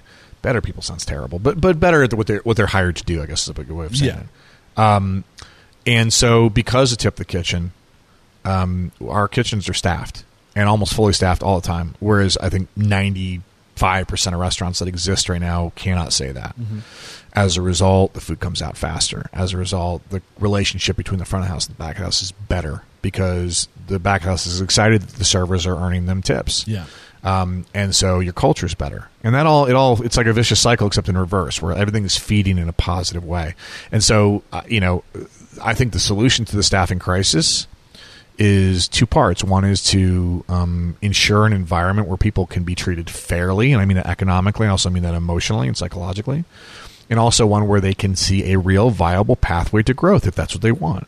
Um, if you don't see it going anywhere, then what the fuck are you doing here? Yeah. You could get hired in any industry right now for more pay than you could ever have been paid before. Yeah. Why are you staying in this industry? Um, if not because it's viable. Any other things when reflecting on what the state of the industry is, what needs to change about our industry? anything else that you want to bring to the conversation as far as what we should create awareness about? If, if Yeah. enough people knew about this, then we could make change. I mean, we mentioned it earlier, and I think this is a really important point: is what you read about a restaurant on a review site is total BS. Yeah. it's three percent max of your total customer base. Since we opened Five Church Charlotte, I think we have like 800 reviews on Yelp. We've had over a million customers. Why, and but but Yelp pays to have their SEO promoted. So if you Google Five Church, and I've said this before, but if you Google Five Church, the number two or three item is Yelp. Yeah. In spite of the fact that it's so disproportionately representative of what people are saying about us, that is a total nonsense, and it empowers the worst kind of behavior. If I have a great experience at a restaurant, I don't go running to my computer. I go talking to my I go to my friends. Yeah. Hey, you got to go try out Lewis's barbecue in Charleston. Which, Yeah. by the way, if you're ever there, you should go there. It's awesome. Sounds like that. That's what you should be doing. But if you go and read online, it's just it's it's like this this this nonstop barrage of petty grievances that nobody really reads except for the, the restaurants. Um, that that is it's it's so demoralizing. Well, what's interesting is the restaurant industry is not leading is not leading the change. It's it's there's this there's this industry between the consumer and the restaurant. It's all these tech companies that are trying to. We're not the beneficiary of all the things that are happening. Right. We react to it. Things Right. are happening. Other industries, tech industries, are influencing our industry, Mm-hmm. trying to make things more convenient for the consumer. But what at what cost? Mm-hmm. Are we get like for convenience? What are we giving up? Well, it goes two ways, right? It goes Yeah. two ways because we have to put up with the bullshit, right, of other people making money off of what we do. But it also means that, that we're not replaceable. Yeah, You can't, like Blue Apron, okay, whatever, but you can't, you can't replicate the experience of going out to a full service restaurant having dinner. yeah, Whereas you can replicate the experience of going to a mall with Amazon, yeah. right? I can go online and I can buy an iPhone right now and not have to go into a store and wait in line. You cannot replicate that with restaurants. And so I think it's sort of a double edged sword, which is that you have to tolerate the fact that Uber Eats and Postmates and all these guys, and then Open Table and Yelp are sort of parasitic um, businesses. Oh, Open Table is more functional, but but but are parasitic businesses that live off of the discussions about restaurants uh, or about the products sold by restaurants. But it's because you can't replace us. Mm. Um, you might be able to replace an individual restaurant, but there will always be a desire to go out to eat. But- uh, but uh, the- one of the things that drives me is bringing the industry together, uniting the industry, and opening up a dialogue where we're all on the mm-hmm. same page. Because I think if we're on the same page, then we can start to band together and be like, if we all choose to to give a giant middle finger to whoever Yeah. is trying to control the narrative, mm-hmm. then we, if we're collective, we stick together, can really determine the success of anybody because they need us to be a part of it, right? Sure. They need us to to buy into whatever is going on. So if we just say no, screw off, like, Right. Then I think that like people need our participation to to have their business be successful. Well, it's funny because uh, you know if you. So I, I got uh, I I did this Twitter feed recently where um, the Charlotte Observer actually picked it up and, and ran the story, and he was talking about the comparison to of local restaurants versus corporate restaurants, and, and why Charlotte's culinary scene has struggled at times because of the this dominance of, of corporate restaurants and the lack of of privately owned restaurants. And that's not really the point. The point is, when I ran the story, I got an enormous amount of negative feedback. I mean, people were like, "Fuck you," because I basically called out customers. I called out our guests. Good. And and it's funny to see how much people can't deal with getting called out. Now, as a restaurant owner, I read negative things about what I do and what I care about when I spend my entire life doing every single day. And I read really hateful, petty, insane shit all the time. If you point at somebody who's being unreasonable and say, hey, you're being unreasonable, they lose their mind. They can't deal with it. And to me, that's the root of a lot of poison in our industry is that, that the pendulum has swung too far towards the customer's always right. We've conditioned the customer. We've made it okay We for them. We made it this okay. Um, yeah, it's our fault. Now I've gotten into a couple. I probably shouldn't talk about this, but I've gotten a couple incidents with guests where I'm like, Earmuffs. I'm like, you, you, you can't, you can't do that. Like, no, I don't want your business. I don't want your money. If you're going to be disrespectful to my customer, to my, to my staff, or to, to my, to my team, or to my store, um, just get the fuck out. Yeah. Like, what are you doing here? But I think it's important because like we have created this dialogue that says we the consumer is always right, and like hospitality is about generosity. It's about giving, giving, giving, giving, and yes. But we've gotten to a point where the consumer is treating every restaurant like it's a multi-billion dollar Mm-hmm. corporation that has the ability to absorb dishonesty and Mm-hmm. greed and that's exactly what it is but the small consumer the small business owner can't absorb that And they're the ones who who are punished the most by it. I mean, like, you know, Darden Food Group could give a shit about your one star review on Yelp of Capital Grille. They don't care. I mean, they, they probably have some infrastructure that evaluates it, Yeah. but it's not going to affect them. Okay, their Yeah. stock price isn't going down because you gave their filet a one star review. Whereas the new place on the corner that so desperately needs positive feedback, if you go in with the same petty attitude, that's going to hurt them that one star review because they only have three versus you know thousands. yeah Um, I, I, I, that, to me, we- to me, the accountability does not stop with the restaurant ownership and management, and I think that they have a lot to do with it. I think that there's a lot of, frankly, blood on their hands, but. I think the customers are a huge, huge part of the problem, and nobody wants to talk about it because they the they pay the bills. Yeah, exactly. Right? But I think that's what we need to transition from being a reactive industry to a proactive industry and saying, listen, there's a lot broken with the food system, and if we're going to make changes, like you need to understand what the problems are because your dollars are going to directly influence the future. Mm-hmm. But doesn't that start with with the perception that our industry is viable? And it's going back to what I was saying before is that if people don't perceive the restaurant industry as a viable industry, which most people do not, frankly, oh, it's really hard and you know, 90% of restaurants fail in the first year and all this like bad data that's just sort of like floating around all the time about what we do and oh, you're all drug addicts and alcoholics and this. When you can eliminate that, can you when you can do what Danny Meyer did yeah.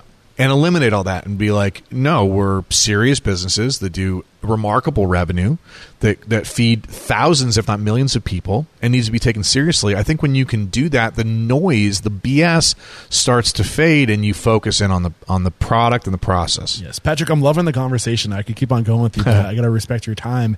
And I have to ask you. Uh, we talked about what needs to transform transform in the restaurant industry, but again, mission to inspire, empower, and transform the industry. How have you personally transformed? Because I think if we're going to transform the industry, we need to transform one person at a time. So, how have you evolved over time? I think success has an amazing way to humble you. Um, I think when you're successful, um, when you've had a taste of success, um, you realize that your success is a byproduct of so many people working hard, buying into your vision, coming in at two o'clock in the morning to do inventory or whatever, um, and that you can't do anything on that level by yourself. And so when you have success, it it it there's two ways you can go with it. You can get a big ego and think that you're hot shit and all you know, or you can, which is some people, or you can have the reality check that your success is a real responsibility. Um, and that you made promises to people, not just the people that count on you financially to open the business and to run it profitably, but rather the people that work for you and then the people that come into your store. Uh, it's very, very humbling. When I say a million people have come into Five Church Charlotte, that's a very humbling number. Um, and so having perspective and being um, being aware of how unusual the circumstances are um, and being grateful for it allows is a big change. Not change, but it's what I've learned the most about this business. Beautiful. Patrick, I've loved this conversation. One more quick break to thank our sponsors, and we'll be right back to bust out a true speed round. You know Restaurant Unstoppable's mission because I'm constantly echoing it. It's to inspire, empower, and transform the industry. And I could not be more excited to be partnering with Diageo Bar Academy because they have the same goals. And I am just filled with hope right now because never before has there been such an abundance of information and resources. And it's because things like Diageo Bar Academy exist. Diageo Bar Academy equips bartenders, servers, managers, and hospitality professionals with the insights, stories, and tools to be better. They're constantly raising the bar on industry standards. No matter your background or your skill level, there is knowledge and new techniques for you waiting over at Diageo Bar Academy that will improve your personal and professional lives. For example, they just launched a new masterclass, Tips for Profitable Menus, with expert tips and step-by-step guidance.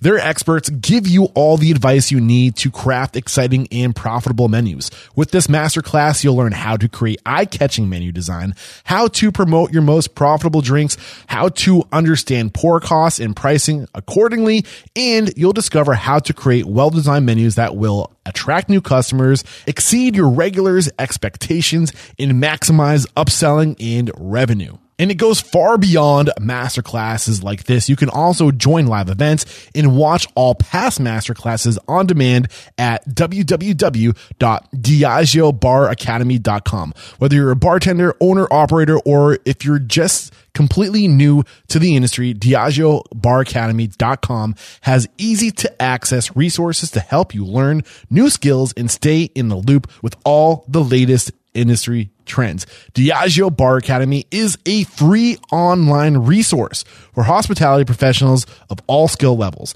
Stay informed, inspired, and connected to grow your career or your business by joining Diageo Bar Academy today. Why wait? Visit www.diageobaracademy.com. That's D I A G E O baracademy.com.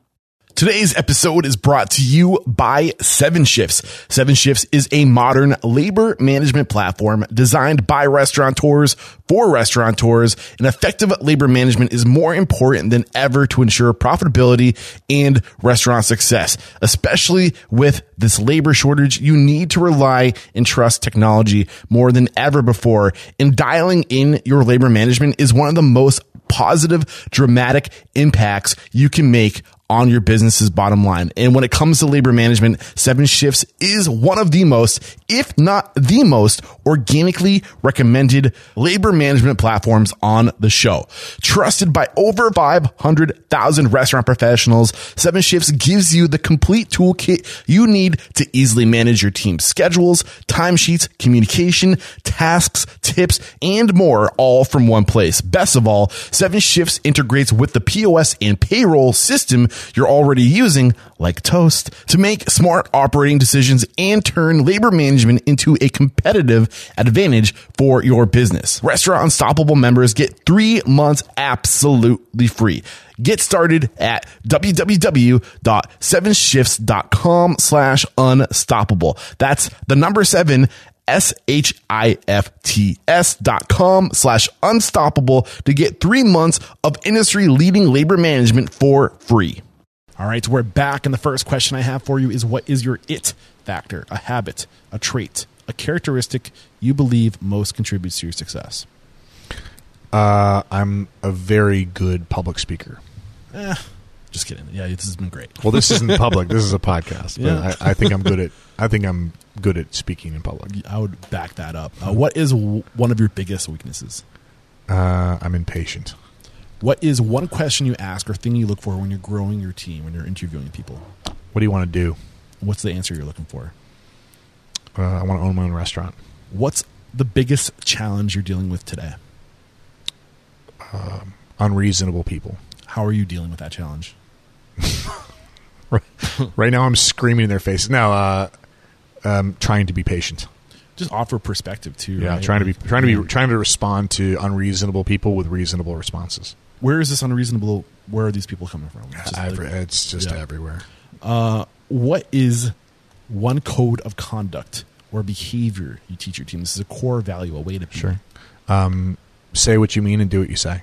What is one uncommon standard of service you teach your team? So something that's common Sure. within the four walls of your restaurants, but not common throughout the industry. Um, we're highly unscripted at tables. We're very cre- our, our staff and our, our guests are very creative. That was the one thing that killed me when I tried to be a server is Uh-huh. that I went to a, a, a restaurant group that was very scripted, Yeah. and I have the hor- the most horrible memory. I just can't. I'm like, I get so worried about how I'm going to say things that it's not exactly Isn't right. that the opposite of what we're trying to do? yeah, Like, isn't the purpose to have a personal interaction with somebody in a way that's at least somewhat reasonable? And how can I have that if somebody's just vomiting some pre-programmed shit? yeah, That they're, you know, I'm going to talk to your table, and I'm going to go to the table one foot away and say the exact Yeah. same script. It's like, it's it's so, as so much for a unique as experience, yeah, right? yeah. Uh, what is one book that's a must read to make us a better person or restaurant owner? You can't say Danny Meyer Setting the Table. Hmm. I mean, Set the Table is a great book. Um, uh, that's a good question. Uh, the Art of War. Beautiful. What was the biggest lesson from that book? Um, to expand your territory, you need to dis- to divide the spoils. What is one thing you feel restaurateurs don't do well enough or often enough? um, share information with their employees, Yes. Specifically, what information? uh, financial and the dec- uh, just any kind of decision making app. Like, why are we doing this? You're not you're not doing something because I told you to. You're doing it because this. Make, I mean, you're doing it because you told, I told you also, but you're doing it because it makes sense, and here's the reasons why. These next two questions, the point of these questions is to help good people connect with good people. So, what is one service you've hired or outsourced? Not a technology, but something that a group of people do better than you could ever do yourself or in house. Um, we have a group out of um, Nashville, uh, our architectural design services, uh, the Bradley projects, and they're excellent.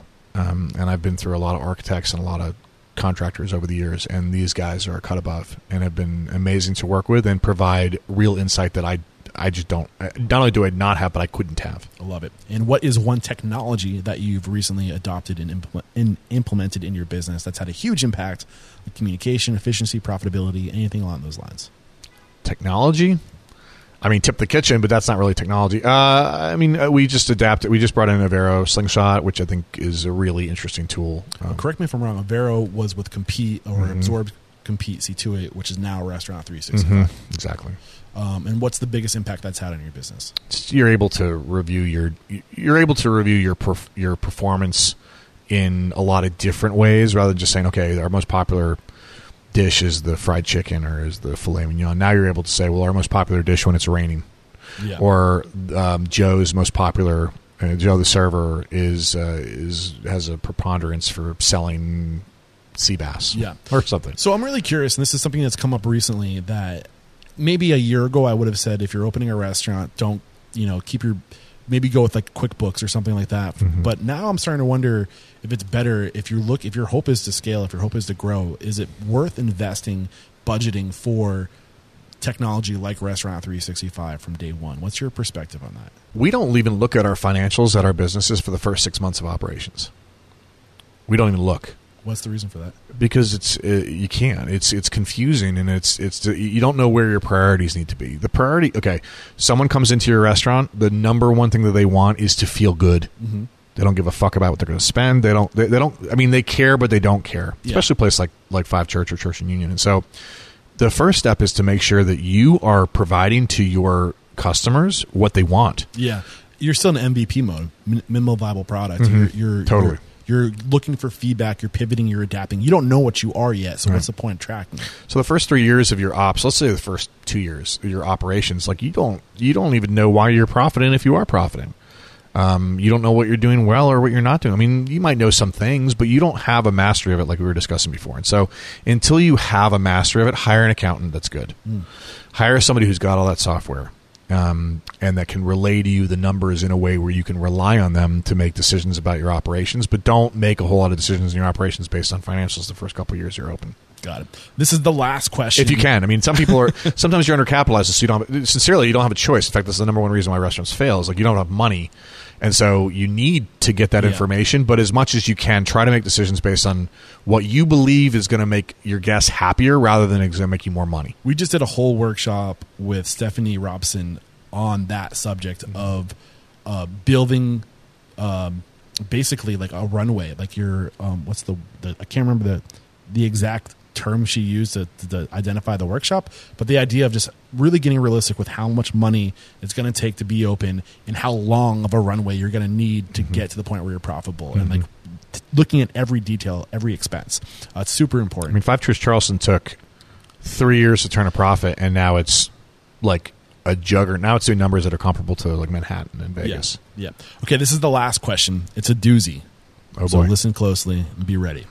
You got the news, you'd be leaving this world tomorrow. Mm-hmm. All the memories of you, your work, and your restaurants would be gone with your departure, with the exception of three pieces of wisdom that you could leave behind for the good of humanity, for your legacy, to pay it forward to the next generation. What would those three pieces of wisdom be? Um, be empathetic, One, be reasonable, two, and work hard. three. Patrick, I've loved this conversation, man. You were great. Uh, we wrap up every chat by calling somebody out. This is really how I'm trying to pivot the podcast to be the most trusted resource out there. Who do you respect and admire and believe would be a great guest mentor like you made for us today? Sure. Um, I don't know him personally, but I've read a bit about him and I've been to his restaurants many times. John Lewis, I just mentioned Lewis's Barbecue earlier. Um, I think what I've been to that restaurant, I don't even want to admit how many times, probably 50 times. And I have never had anything even 5% different one way or the other from an excellent experience. Wow. And that is, I mean, in, in my world, that's extraordinary. In the world of people who are listening, that's not hyperbole. That's that's a fact, and it's extraordinary. So he, uh, whatever he's doing, is is amazing, and and I would love to hear what he has to say. John Lewis, look, I'm coming after you. I'd love to get you on the show. And uh, how can we connect with you if we really resonated with your story today? Sure. We're looking to join a new group, maybe we were interested in coming to work with you. Sure. Um, well, we, I mean, we have all the social media platforms. I think um, the the ones that I think people would be interested in, related to me personally, is is the we have a tip tip the kitchen Twitter page, which is tip underscore kitchen, um, and where I I literally publish all of our numbers every week Wow. of all the restaurants, including revenue, everything, just to show how that system works. Is this a closed group for your employees? Is it open to No, this is the public. I mean, Ah, I've, I've been publishing our like literally our, our revenue, um, Yeah. which I was taught never tell anybody the numbers you're doing and this and that. I don't give a shit. That's- I, I want people to know. That's like my dream for, and I hope I encourage. And people will say, "Why would you share your, your plan for the future? You're going to have." I want more people to do this. That's the whole Sure. point. Um, I think open book management needs to be something that doesn't just end at our four walls. Mm-hmm. I think open book management needs to be open to the industry, so we can look and share and help each other and and literally have all ships rise with the tide. I mean, right? we're- we're over What's the the bad hump. thing that will happen. Right, we're over the hump. My company's over the hump. We Yeah. survived COVID. We're very successful. We've been doing great business, and I don't think that's going to change. And now it's, I mean, I believe it's our responsibility to try to to afford other people the same good opportunities that we've had by providing either information or or just the chance. And love so that. that's what we do. Patrick, thank you so much, man. This this conversation was great. Uh, there is no questioning. You are unstoppable. Thank you, sir. Cheers. Thank you. There we go. Another episode wrapped up here at Restaurant Unstoppable. Patrick Whalen, thank you so much for joining us, sharing your story, sharing your knowledge, and your mentorship. I really enjoyed this one today. Uh, and I, I think you're absolutely right with the issues in wage disparity uh, between front of house and back of house. And uh, th- that's just one of the many things that are that needs to change in our industry. And I think that I'm really excited about focusing more uh, or at least including in the conversation what needs to transform in our industry with the mission statement inspire empower and transform. I really want to start focusing on that transform element and to learn share perspective not just what's broken but what's broken and what's the answer? How can we change this? And creating that awareness is something that just really uh, has me excited right now to it has breathed new energy into restaurant unstoppable and i'm excited to be asking this question to more people in the industry and i hope you're excited as well so there's not much happening this week over at Restaurant Unstoppable Network as far as events go, but we are still very busy. Uh, what my focus right now is is really trying to get clarity around the strategy going forward at Restaurant Unstoppable and just being much more intentional, creating systems uh, and removing myself, creating those layers between myself and the work, so I can do what I love to do, which is connect with people in the physical world, share stories, and just get out there and just engage with the industry. And on that note, I need help. One of the things I'm really not good at is interfacing with the digital world. I don't like to be in my phone. I don't like to be on a computer. I don't like to work like that. That's not me. But I have to admit, it is very important to be engaged with the digital world and to be present on the digital world. So I'm looking for somebody to represent me digitally. So I'm putting this out there. Uh, if you need help, you got to let the universe know where you need help. And this is where I need help. So if you're somebody who's passionate about PR, social media, copywriting, and just creating digital content, then please reach out to me because uh, you could maybe help out with Restaurant Unstoppable. I mean, I think the the ideal candidate that I'm looking for is somebody who maybe has an interest in starting their own firm and they're looking for exposure. And that's what I can do for you. I don't have a lot of extra cash flow right now, but we can figure something out. So if that sounds like something you're interested in, please reach out to me. Let's take Restaurant Unstoppable and let's take this mission to inspire, empower, and transform the industry to the next level. All right, guys, uh, that's it. Uh, help me spread the word about what I'm looking for. And uh, until next time, peace out.